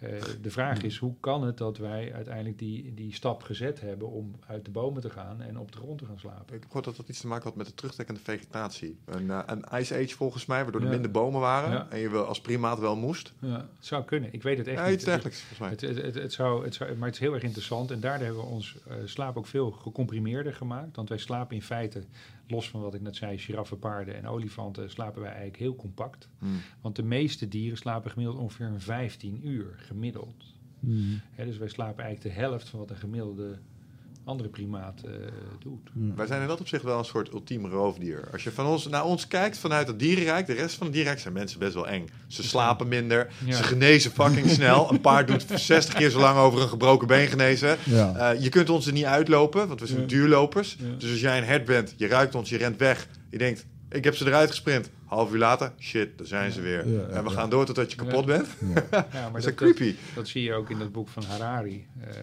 Yuval Harari, ehm, Sapiens. Eh, er zijn ook twee eh, theorieën over hoe het komt eh, dat wij zo overheersend zijn geworden als Ja. ras. Hè. En de een is dat we, net als een, een, een ezel en een paardkruis, dat de nazaten niet overleven. Dus de Neandertalers, we hebben ongeveer 4% DNA blijkbaar van Neandertalers, maar ze zijn wel weg. Maar Neandertalers waren sneller, groter, hadden grotere hersenen, eh, sterker en noem het allemaal op. Maar er is geen Neandertaler meer over. Dus hoe kan het zijn dat er zo te zeggen Homo sapiens nog over, overleeft? En de andere is dat we gewoon keiharde killers zijn. Dat er gewoon een dikke vette genocide is geweest. Agressie, ja. En dat wij door de uitvinding van het vuur en slim samen te werken, gewoon de hele andere boel hebben plat weten te slaan. Want in het boek staat ook, voor zover ik het goed eh, heb gelezen, dat er ten tijde van de Homo sapiens ongeveer nog zeven andere rassen, ja. mensenrassen leefden. Zoals de Homo erectus en de Homo rodolphus en weet ik hoe ze allemaal heten mogen. Maar wij zijn blijkbaar dus wel heel erg succesvol geweest. Niet alleen in dan het killen van dieren, maar ook in het overleven van ons ras. als. Dus het is eigenlijk wel het enige wat we wel hebben, in tegenstelling tot een baby, voordat hij tot wasdom komt en iets kan, dat is wel een heel lang proces. Ja, hoge parental investment, dat klopt ja. Maar Ja. daar krijg je ook iets voor terug. En ik heb een keer in een documentaire Ja. gezien... eh, Parental investment ook. ja, nee, maar dat is een ding. Parental investment is gewoon een, een biologische term. Ja, oké. Dus ja, daar doe je niks aan. Maar ik heb een keer een documentaire gezien. Ik vind het echt een Michel-term. Ja, dat snap ik. Die houden we erin dan. Ehm, maar ik heb een keer een docu gezien waarbij ze probeerden uit te leggen waar dat in zat, wat mensen zo ongelooflijk succesvol maakten. En het zat hem in innovatie, niet alleen vuur, maar de Adeladdle. Dat was ons eerste ding waarmee wij eh, macht op afstand konden projecteren. Met andere woorden, wij snapten dat als je een steen gooit, of een speer, of een pijl en boog gebruikt, dat je dat hele grote voordelen geeft ten opzichte van zo'n beetje al het andere wat er rondloopt. En met name die innovatie, dus om op afstand iets van afstand kapot te kunnen maken, Ja. dat was het stukje technologie wat de andere kant niet had. Ja. En dat heeft ons het voordeel gegeven, waardoor wij nu het dominant ras zijn. Eh, en het enige voordeel, dat is allemaal terug te brengen naar één ding en dat is dit. Dat je je vinger, je dit kon. dat je, je vinger en je duim kan sluiten. En dat je, dus iets, dat je iets kan eh, hameren, gooien. Weet, of weet doen. ja.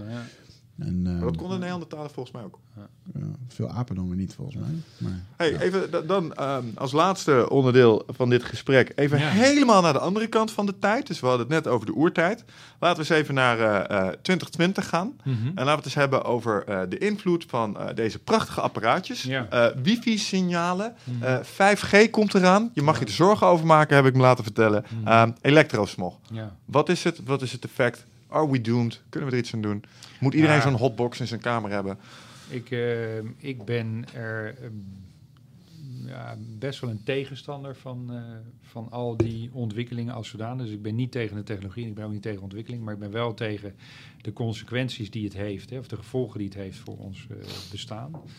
Um, en ik, wat ik wel durf te zeggen, dat is een vrij boute uitspraak, um, maar in de jaren 50 was al lang bekend dat roken en longkanker één op één met elkaar verbonden was.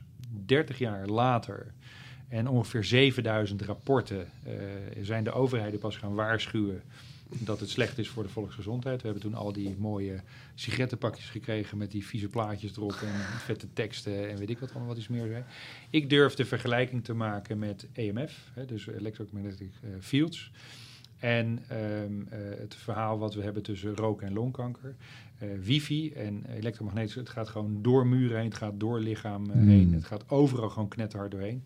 Het heeft invloed op je huid, op je uh, celsamenstelling. er zijn heel veel onderzoeken gedaan, vooral in Israël rond dit punt, wat bellen met een smartphone doet voor je hersenen. Dus een één op één verband met tumoren in de hersenen en bellen als zodanig. Dus dat is al uh, niet echt gunstig. Ik, in mijn boek, uh, hoofdstuk 3 geloof ik, ga ik hier vrij diep op in. En kun je ook al die bronnen vinden. Uh, dan hebben we het fenomeen, als we het hebben over slaap, want dat vind ik eigenlijk het allerbelangrijkste. Het is echt schrikwekkend hoeveel mensen dit kleren dingen in hun slaapkamer hebben liggen. Dan er ook één. Aan, en, aan en dan je. aan hebben, ja. Dus um, kijk, als je hem op vliegtuigstand hebt, is het al beter. En het vervelende is, ik ben regelmatig in Amsterdam, sla ik bij een goede vriend. Um, dan kun je wel zeggen, ik doe ook mijn wifi uit, want dat zou je ook moeten doen. Uh, thuis woon ik in meer landelijke omgeving en heb ik gewoon een tijdschakelklok ertussen zitten en die boel gaat gewoon uit. Gewoon offline. Gewoon helemaal offline. kinderen leuk vinden. Maar in Amsterdam heb ik gewoon 40 wifi-netwerken. Ja. ja. dan kan ik die in mijn appartement wel uitzetten, maar... Uh, dat je zit alsnog in een magnetron. Dat helpt gewoon sowieso niet heel... Ja, je zit nog in een magnetron inderdaad. Dus, um, dus dat is gewoon iets wat niet goed is. Nou is er een onderzoek gedaan door de telefoonindustrie zelf. Uh, door je telefoon op uh, actief, hè, of noem je dat verbonden met uh, 4 of 5G, whatever, uh, naast je nachtkastje te leggen of op je nachtkastje te leggen. En dan hebben ze die notificaties gestuurd. Enerzijds, anderzijds gewoon gebeld en dan stond hij op stil. En gelijktijdig hebben ze de hersengolven gemeten. Nou weet je dat slaap is hersengolven. Diepslaap is delta. Dus dat is, de, de, dat is het signaal dat je in... Hè, dat zijn de traagste en de laagste golven. Slow wave sleep wordt het ook wel genoemd. Die worden direct verstoord. Gewoon direct. En je gaat dus direct ook uit je diepslaap. Hm. En dan duurt het ongeveer anderhalf uur... voordat je de eerste cyclus weer oppakt voor je diepe slaap. Oké. Okay.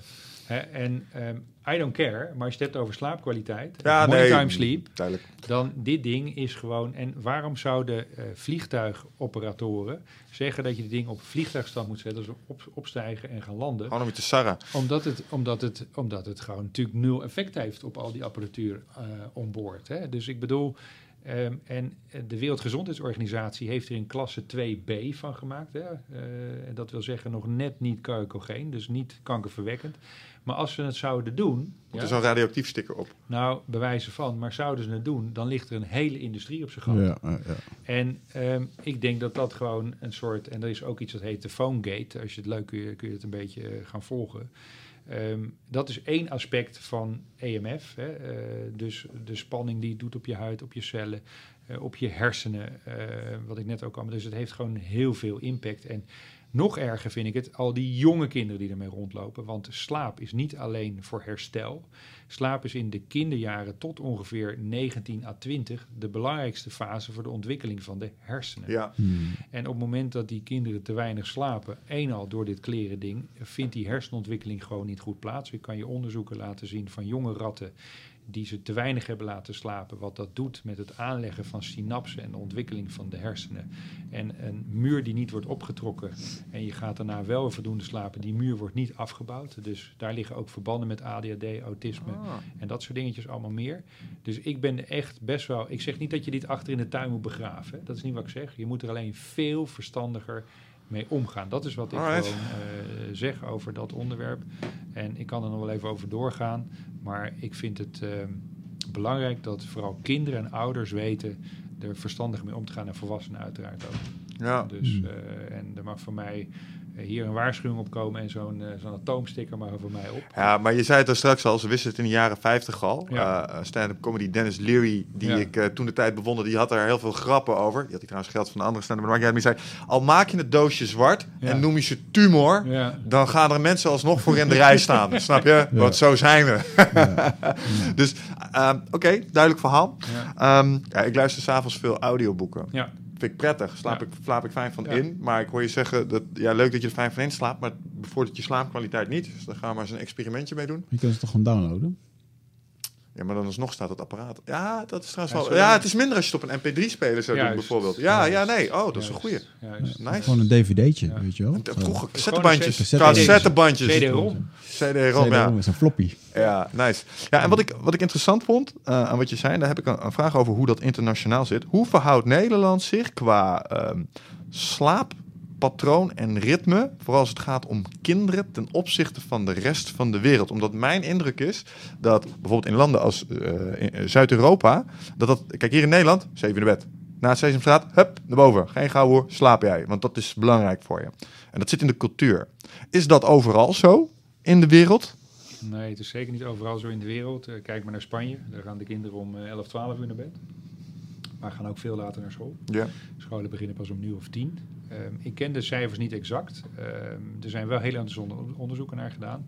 En Nederland zit wel in de top 5 van mensen die het langste slapen. En kwalitatief goed slapen. Maar dat heeft ook te maken met onze positie op de aardkloot. Ja, wij hebben een Noord-Europees klimaat, ja. wat het ook makkelijk maakt om op tijd naar bed te gaan.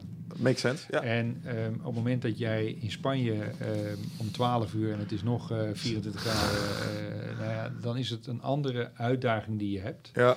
Uh, met slaap. Ik weet verder ook niet, als je nu naar de levensverwachting kijkt in Europa, Spanje vorig jaar stond op nummer 1. Ehm, waar het precies aan ligt, is het Mediterraan dieet? Is het uh, dat ze siesta's ja. doen, wat overigens al heel veel Spanjaar, uh, Spanjaarden al niet meer uh, doen? I don't know. Maar Nederland zit in de top 5 van langslapers, noem ik het maar even. Dus yeah. van voldoende slapen. En um, kwalitatief redelijk goed slapen. Als je het oh. vergelijkt met andere landen. Ga je meer naar Scandinavische landen toe. In de winters daar bijvoorbeeld. Heb je maar twee uur daglicht bijvoorbeeld. En hoe meer je naar het noorden gaat. Nou, dat is een enorme uitdaging ook, om, omdat je minder licht binnenkrijgt, om gewoon goed uh, voldoende serotonine op te bouwen als voorbereidend hormoon uh, naar melatonine. Um, dus het is ook heel erg bepalend qua regio waar je zit. Hè. Mm. Dus, uh, maar ik denk wij als Nederlanders sowieso voorop lopen in dit soort onderwerpen. naar gezondheid toe, ook op het fenomeen slaap. Want slaap is in Amerika best wel een dingetje en ja. in Nederland ook. Maar in de rest van Europa is het nog niet zo heel erg uh, iets dat echt op, op, uh, op de. Ik, ik heb nu een heel mooi uh, nieuwtje dan weliswaar deze week. mijn boek gaat nu naar het, naar het Duits. Ik heb een hele mooie Duitse uitgever gevonden. Gefeliciteerd. En daar, dankjewel. En daar ehm, vind, ik, vind ik gewoon super spannend om ook gewoon dat traject op te starten. Dan heb je natuurlijk ook een aantal hele goede slaapcoaches, experts, wetenschappers, noem het allemaal op. Uh, alleen ik denk dat ik er heel goed in ben om die vertaalslag te leggen van de wetenschap naar wat heeft het nou eigenlijk voor betekenis voor jou. Want in het NRC kreeg mijn boek ook een 5-star rating en daar werd mijn boek vergeleken met Matthew Walker um, en uh, mijn boek dan in dit geval. En Walker won het zeg maar op de wetenschappelijke onderbouwing en ik won het op de praktische toepasbaarheid. En dat was ook precies de reden waarom ik dat boek geschreven heb. Ja. Want ik heb zoveel boeken gelezen over slaap en onderzoek en weet ik wat allemaal. Maar je weet dan wel hoe het horloge in elkaar zit, maar je weet nog steeds niet hoe laat het is. En die lacune, hè, die wilde ik invullen. Uh, dat je gewoon met dat boek aan de slag kunt gaan en er ook effectief iets aan hebt. Ja. En, um, en, en, en, al was er maar één iemand die er baat bij gehad had, was het al voor mij een groot succes geweest. Mm. Hè, dus, uh, maar naar slapen doen wij Nederlanders het best goed. Ja, nou, de reden dat ik het vroeg is, en misschien een antwoord op jouw vraag is, waarom scoren Spanjaarden misschien als één op de levensverwachting? Ja ik heb laten vertellen dat ik een handicap heb in levensverwachting omdat ik best lang ben. Ja. Grote, lange mensen, ja. die, die lopen minder lang rond op deze planeet, is de stelling. Ja. Ik weet niet waarom dat precies is, maar dat schijnt zo te zijn.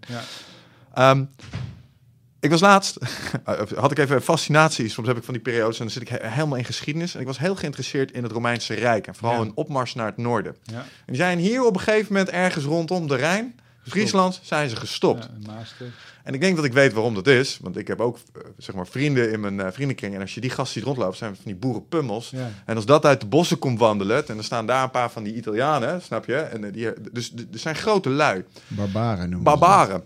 En ik, ik was aan het googlen, waarom zijn Nederlanders zo, zo, zo relatief zo groot geworden? Lang, ten ja. opzichte van bijvoorbeeld andere Europeanen. Ja. Nou, ons dieet was er één. Veel zuivel, veel brood, dus caloriedicht. Maar een van de andere dingen die ze expliciet benoemden, was ons cultuuraspect als het ging om slaap. Oké. Wij zijn behoorlijk van de ritme en regelmaat bij onze kids. Die Ja. moeten gewoon, tenminste, als ik mijn, mijn jeugd uh, terugzie en alle Ja. kindjes bij mij in de Bij klas.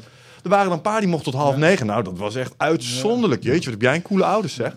Wij we- moesten echt super vroeg Ja. naar bed. En, en dat sluit aan bij wat jij zei over eh, het slaap is een van de belangrijkste factoren in de groei en ontwikkeling van kinderen. Absoluut. Denk mentaal, maar ook fysiek dan. En misschien heeft dat daar iets mee te maken. Dus dat vroeg ik me af hoe dat zich dan verhield tot de rest van Europa. Maar daar zouden we misschien iets te pakken kunnen hebben.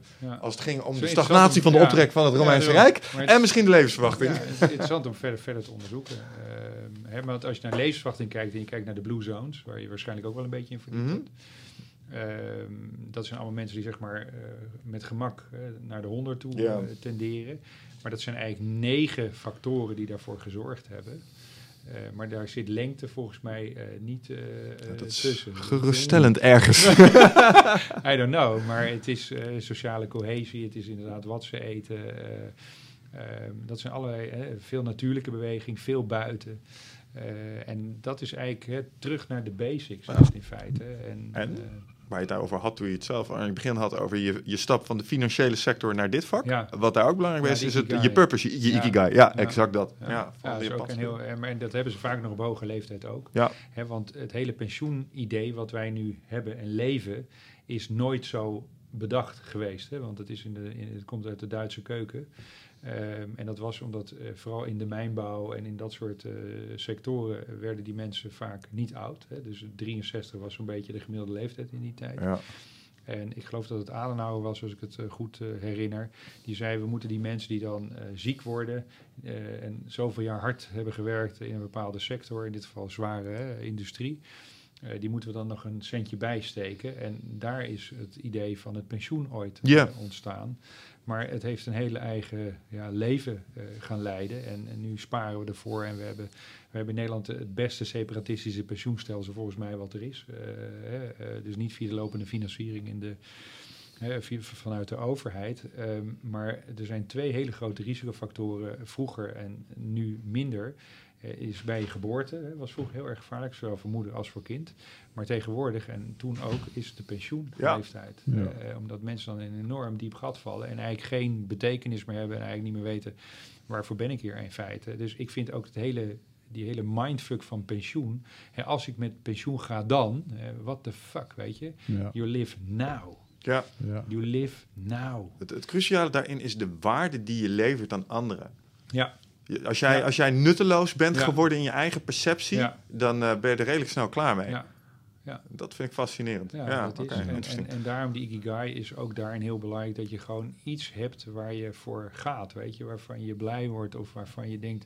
En dat kan een moestuin zijn, hè? Het, kan, het, kan iets, het kan iets heel simpels zijn. Hè? Of het kan zijn dat je de lokale schoolkinderen veilig over straat laat eh, steken. Weet ik veel waar je zin in hebt. Maar ik denk wel dat dat iets is waar heel veel mensen eh, ja, waarschijnlijk te weinig bij stilstaan. Ja. Ja. Ik, ik ik vind het vaak onwetendheid. Ik zeg niet dat het dom is, het is vaak onwetendheid. Ja, we don't know. We leren het nu pas. Ja, precies. Ja. Levensenergie is niet iets wat je krijgt, maar het is iets Nee. wat ontstaat door Ja. hetgeen wat je, dat je je zelf doet. zou moeten Ja, dat is genereren. mooi Ja, gezegd. ja. Mooi gezegd. Mm, Ja. interesting. Hey, en ehm, eh, we moeten een beetje gaan afronden. Ja. Een Ja. beetje de tijd. Maar ik wilde nog wel even één ding vragen. We hebben ooit eens een keertje met een ehm, PSV-directeur, Toon Gerwans, gesproken. Die vertelde ons over zijn prachtige bed van 10.000 euro Ja. van paardenhaar. En Ja. eh, voor, ik weet niet precies de details, maar Ja. eh, die zei eh alweer? Hastings, Hastings of zo. Hazards, er ja. En ehm, die zei eh, dat het een van zijn beste investeringen was. Ja. En ik vond het wel een hele mooie, want we, we slapen immers meer dan dat we werken. En Ja. ja, een ja derde ongeveer. cruciaal. Ja. Dus als we het nu hebben over een goed bed, Ja, ehm, dan hebben we het niet over het bed van, eh, waar een matras van 100 euro op ligt en waar men jaren op slaapt. En, ja. ik- Nee, prutten tussen de zure lappen noem ik het altijd. Hè? Sorry? De? Tussen de zure lappen. Dus dat kun je beter, eh, beter niet doen. Nee, wat ik al aangaf, eh, mijn vrouw en ik houden ons al meer dan 20 jaar bezig met goed slaapcomfort en ook merkonafhankelijk. Want Weet je, je kunt wel een merk noemen, maar mijn vraag is: stel dat we met z'n tweetjes hetzelfde postuur hebben. Stel dat we met z'n tweetjes ehm, hetzelfde gewicht hebben. Stel dat we met z'n tweetjes eh, dezelfde lengte hebben. En alleen er is één groot verschil tussen jou en mij. Het ene is dat jij staat netjes altijd in de sportschool. En je hebt een mooi figuur, hè, eh, brede schouders, een beetje zo'n trechtertje.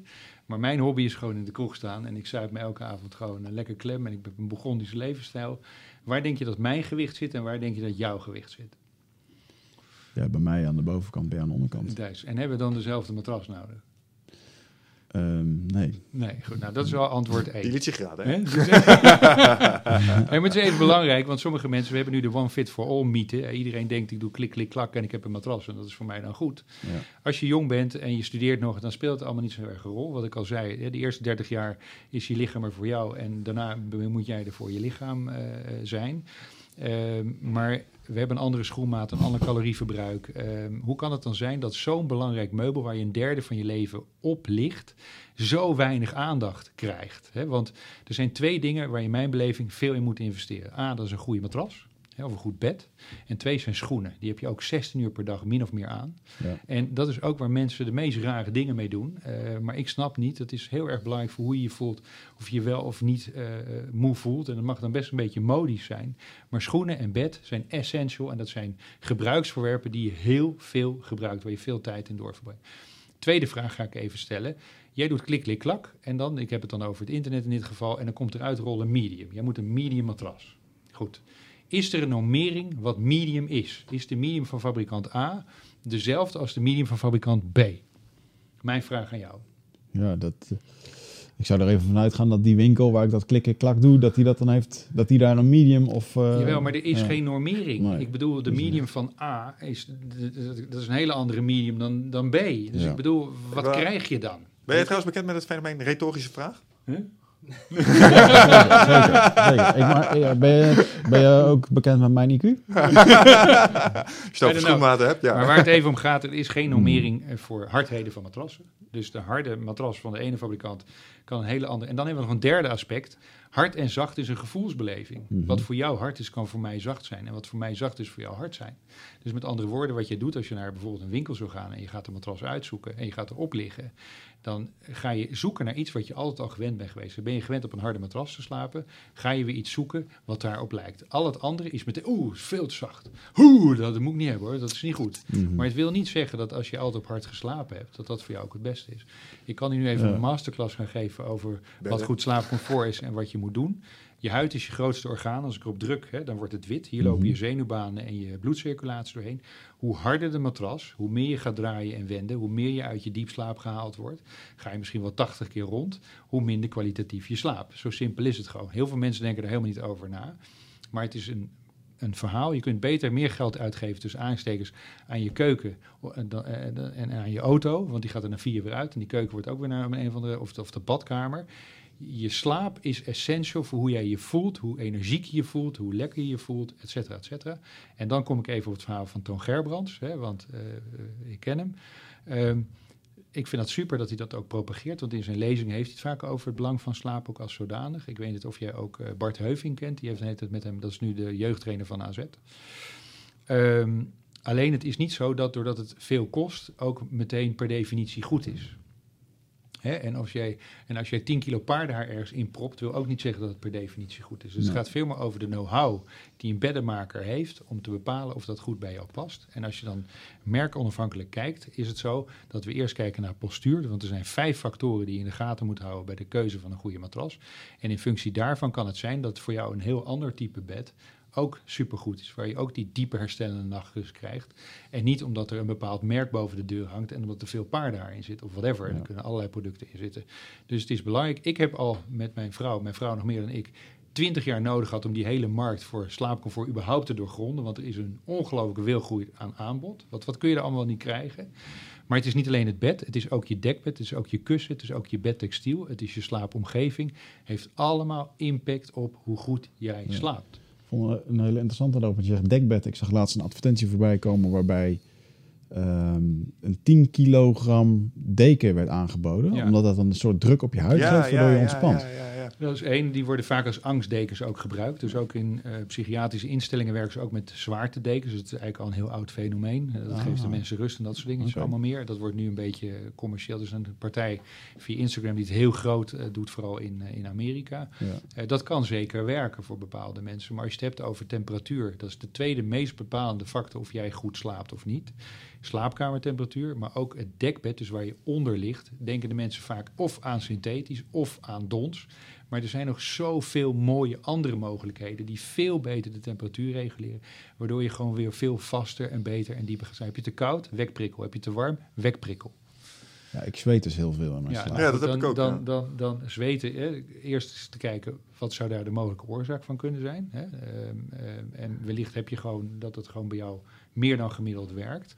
Maar je dekbed, ik denk dat je een dons hebt, of Ja. een synthetisch, maar ik vermoed een dons. Dons.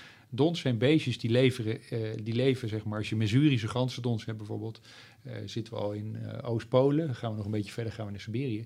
Die beesten leven altijd in een koude omgeving. Dan kun je met grammage spelen, Mhm. maar er zijn ook beesten die leven bijvoorbeeld in de woestijn, s'nachts super koud, overdag super heet, die van nature veel beter de temperatuur regelen. Heb jij te warm, hup, nemen we warmte weg. Heb jij te koud, krijg je warmte bij. Ja. En dat is veel interessanter om onder te slapen dan zeg maar wat we met elkaar gewend zijn om onder te slapen. Maar je moet je er een beetje in verdiepen. Nou, en dat is wat wij dus bij ons eh, ook doen in Antwerpen. Wij gaan veel verder dan alleen maar te kijken, oh je hebt een matrasje nodig, klaar. Ja. Dan ga ik bij jou een afspraak boeken. Heel graag. vraag voor jou. Heb je wel eens geprobeerd met je voeten buiten de deken te slapen? Want dat is voor mij de oplossing. Ja, ik lig met mijn knie vaak naar buiten. Ja, dat heb ik ook. Gewoon mijn been eruit ja, en dan werkt Ik weet wel. gewoon van mezelf dat ik gewoon heel snel warm heb. Ja. Dus ik zweet dan gewoon snel. En dan alleen, ik merk wel gewoon, mijn vriendin is best wel een, eh, een koukleum. Die Ja. vindt het lekker om met zo'n zomer en, Ja. en winter. En dan lig ik er ook onder.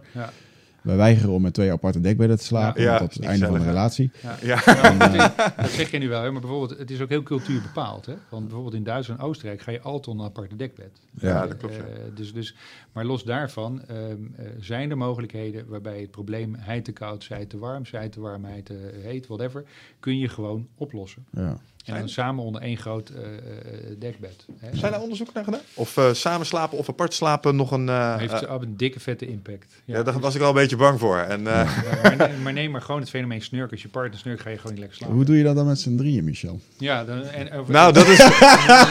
Laat me je dat vertellen. Dat is een van de grootste desillusies. Ik ben polyamorist, ik heb twee vriendinnetjes. En we zijn wel eens met z'n drieën in een bed beland. Ja. En dat is een van die dingen waarvan elke gast denkt... Oh, dat is relaxed, jongen. Ja. In het midden liggen ja, is Ja. echt niet chill. Een horror. Dat Maar- is te warm, maar- het is oncomfortabel. Je weet niet welke kant je op moet draaien. Je kan geen scheet laten, niks. Mensen die met de honden hun bed in kruipen en dat soort dingen. Een rond bed? Honden, met honden. Oh, met honden. Katten en met beesten hun bed in. in Ja, dat, ja, ja. Waar, waar ik nog wel een vraag over heb als het gaat om bedden. En we hadden het over onze biologische oorsprong. Ja. Ehm, wanneer is het bed eigenlijk in ons leven terechtgekomen? Want je zou zeggen, ehm, we- als het gaat om gezondheid, gaan we altijd weer iets meer terug naar waar we vandaan kwa- Ja. kwamen. Hè? Ja, Ehm, zijn wij niet gemaakt om gewoon... Blijkbaar komen we uit bomen, dus we Ja. kunnen op takken slapen. Ja. Eh, we kunnen op de grond gewoon slapen. Ja. Maar ergens hebben wij bedacht, nee, daar moet wat onder. ja. Eh, en toen werd dat optimaler. Er, zijn, er zijn natuurlijk ook daar weer heel veel culturele verschillen. Het is zo, je hebt eh, tatamis, je hebt in Japan slapen van die knetterharde eh, dingen. Ja, Spartaans.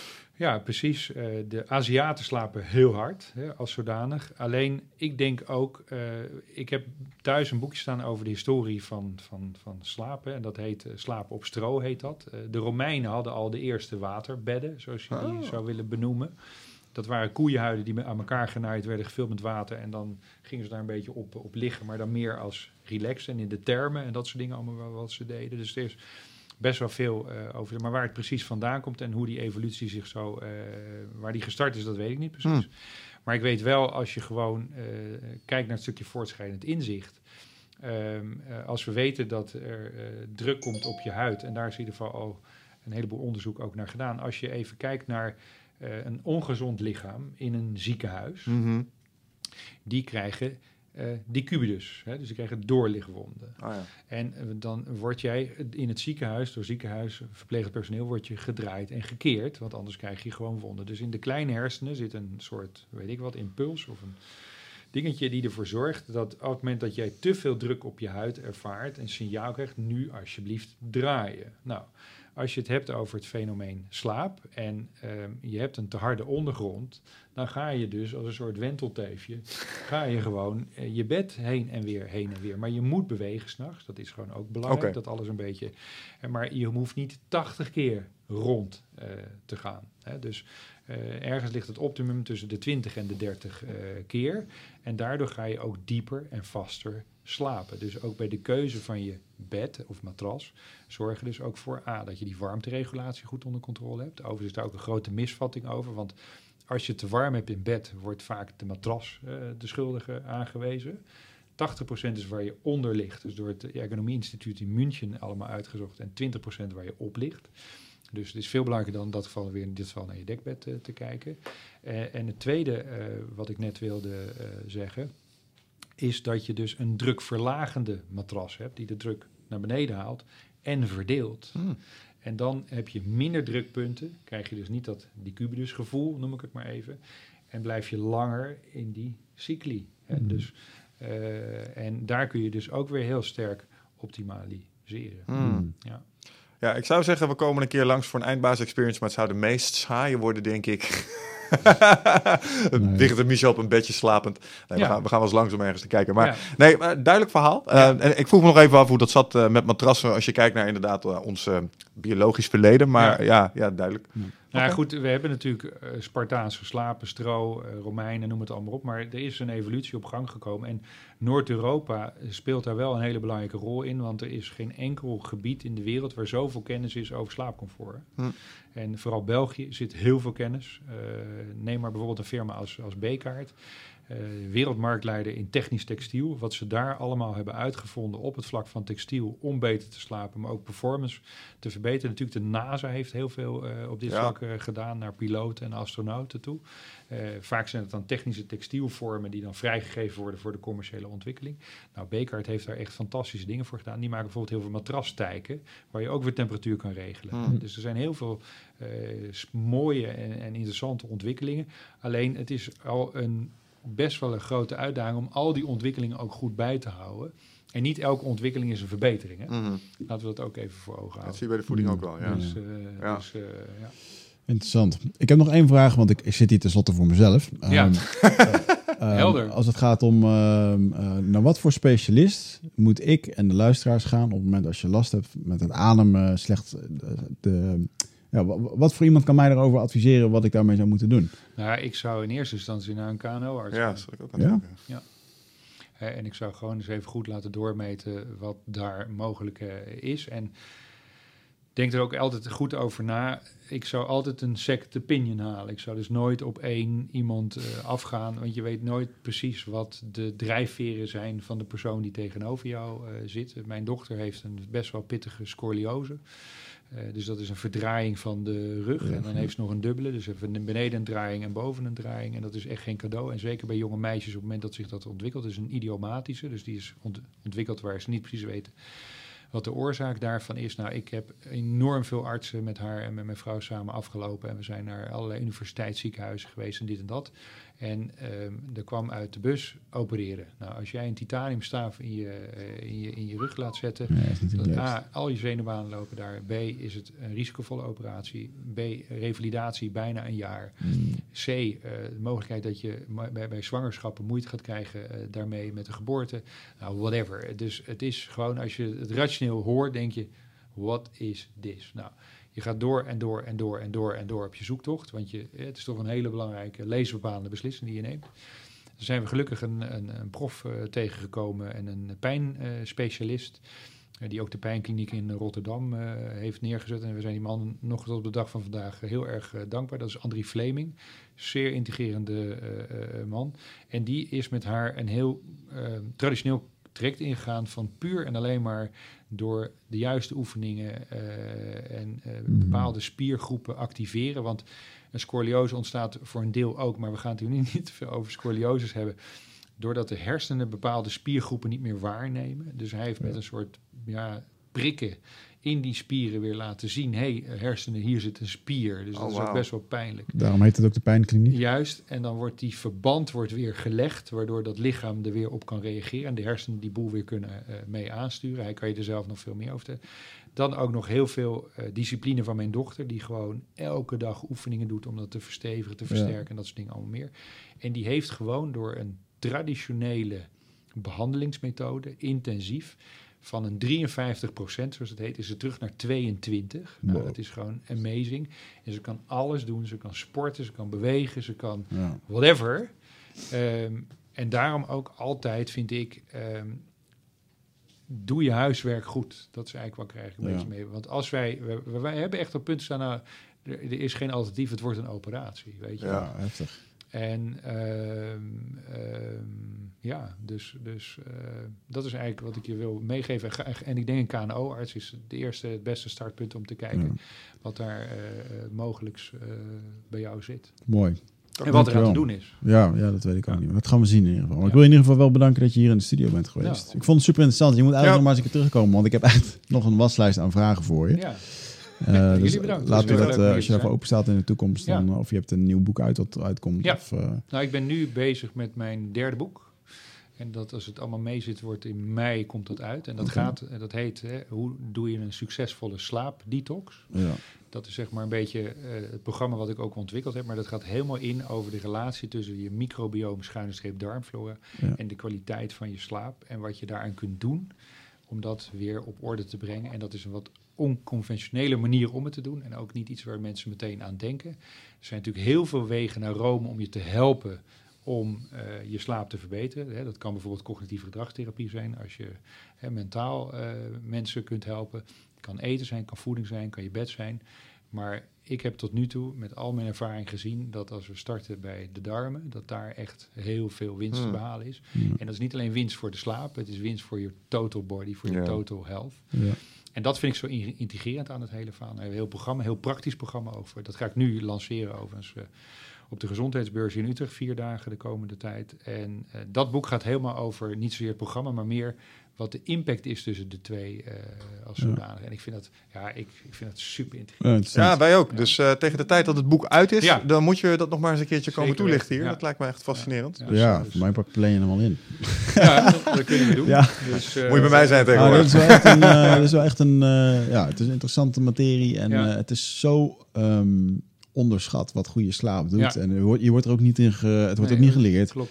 Je, je neemt gewoon Nee. de tradities over van je omgeving, van je ouders. En, eh, Maar ik, ik, ik train ook huisartsen en artsen, bedrijfsartsen. Eh, en dan neem ik ze mee in het verhaal slaap. Om ze gewoon te helpen op het moment dat er iemand tegenover zit. Dat ze in een hele korte tijd een goede diagnose kunnen stellen. En weten, oké, het zou dat of dat zijn. En dan heb je de doorverwijzers. Dan kun je zeggen, nou ik denk dat het beste is dat u dat gaat doen. Of daar naartoe gaat. Ja. Ja, want je moet ook je netwerk om je heen hebben. Het is leuk dat je de diagnose hebt. Maar wat, de pil is niet direct, hè, de, de slaappil is niet direct de oplossing. ja. Maar wat zijn de andere dingen? En dat is super, super waardevol. eh, door hun daar ook bij te helpen en te ondersteunen en op te leiden. Dat ze ook die patiënt die bij hun komt gewoon beter kunnen helpen. En ze hebben heel erg weinig in hun hele... In Nederland is het zes jaar eh, opleiding eh, arts. Krijgen ze heel weinig over het fenomeen slaap eh, mee. Dat is nu wel aan het veranderen hoor trouwens. Dus het is, eh, en, en, en dat vind ik zo, zo mooi. En daarom ook dat hele verhaal met dat, met dat slaapdetox verhaal. Ik ben er super trots. Ik ben er een jaar mee bezig geweest om het allemaal uit te dokteren en op punt te zetten. En een, een partner te vinden die ons er ook bij helpt. Want ik heb echt een partij erbij gehaald die ook eh, die kennis van al die voedingssupplementen heeft en van het hele programma. En ik heb daar dan de slaapinput eh bij Ja. gestopt. En dan heb je echt iets waar mensen ook effectief iets aan hebben. En ja. Mooie dingen. Daar gaan we het in mei over hebben dan. ja, het zou leuk zijn. Zien we je dan terug? Ja, Mooi, dankjewel gezellig. voor je komst. Ja. Mensen, dames en heren. eh, Floris Woutersen. eh, Ja. je boeken zijn te kopen via de online kanalen. Ja. Bol.com. Dus- Je hebt Instagram, zag ik net. Ja. Ik zag net, terwijl je hier met mij zag te praten, dat dingen eh, gepost werden op je Instagram. Ja. Dus, ehm, goed. Succes ermee zo meteen, ja. dus er is, acti- Ja. er is activiteit. Ja. En eh, nou, we zien je graag terug in de. Ja, de met veel plezier. Superslaap.nu en sleepdetox.nl. Dat zijn de twee sites ook. En natuurlijk gewoon mijn voor- en mijn achternaam en dan .com heb- ben je er ook. Mensen Duidelijk. weten het te vinden. Ja. Alright, Tot de volgende. tot de volgende. Veel dank. Ciao. Veel dank.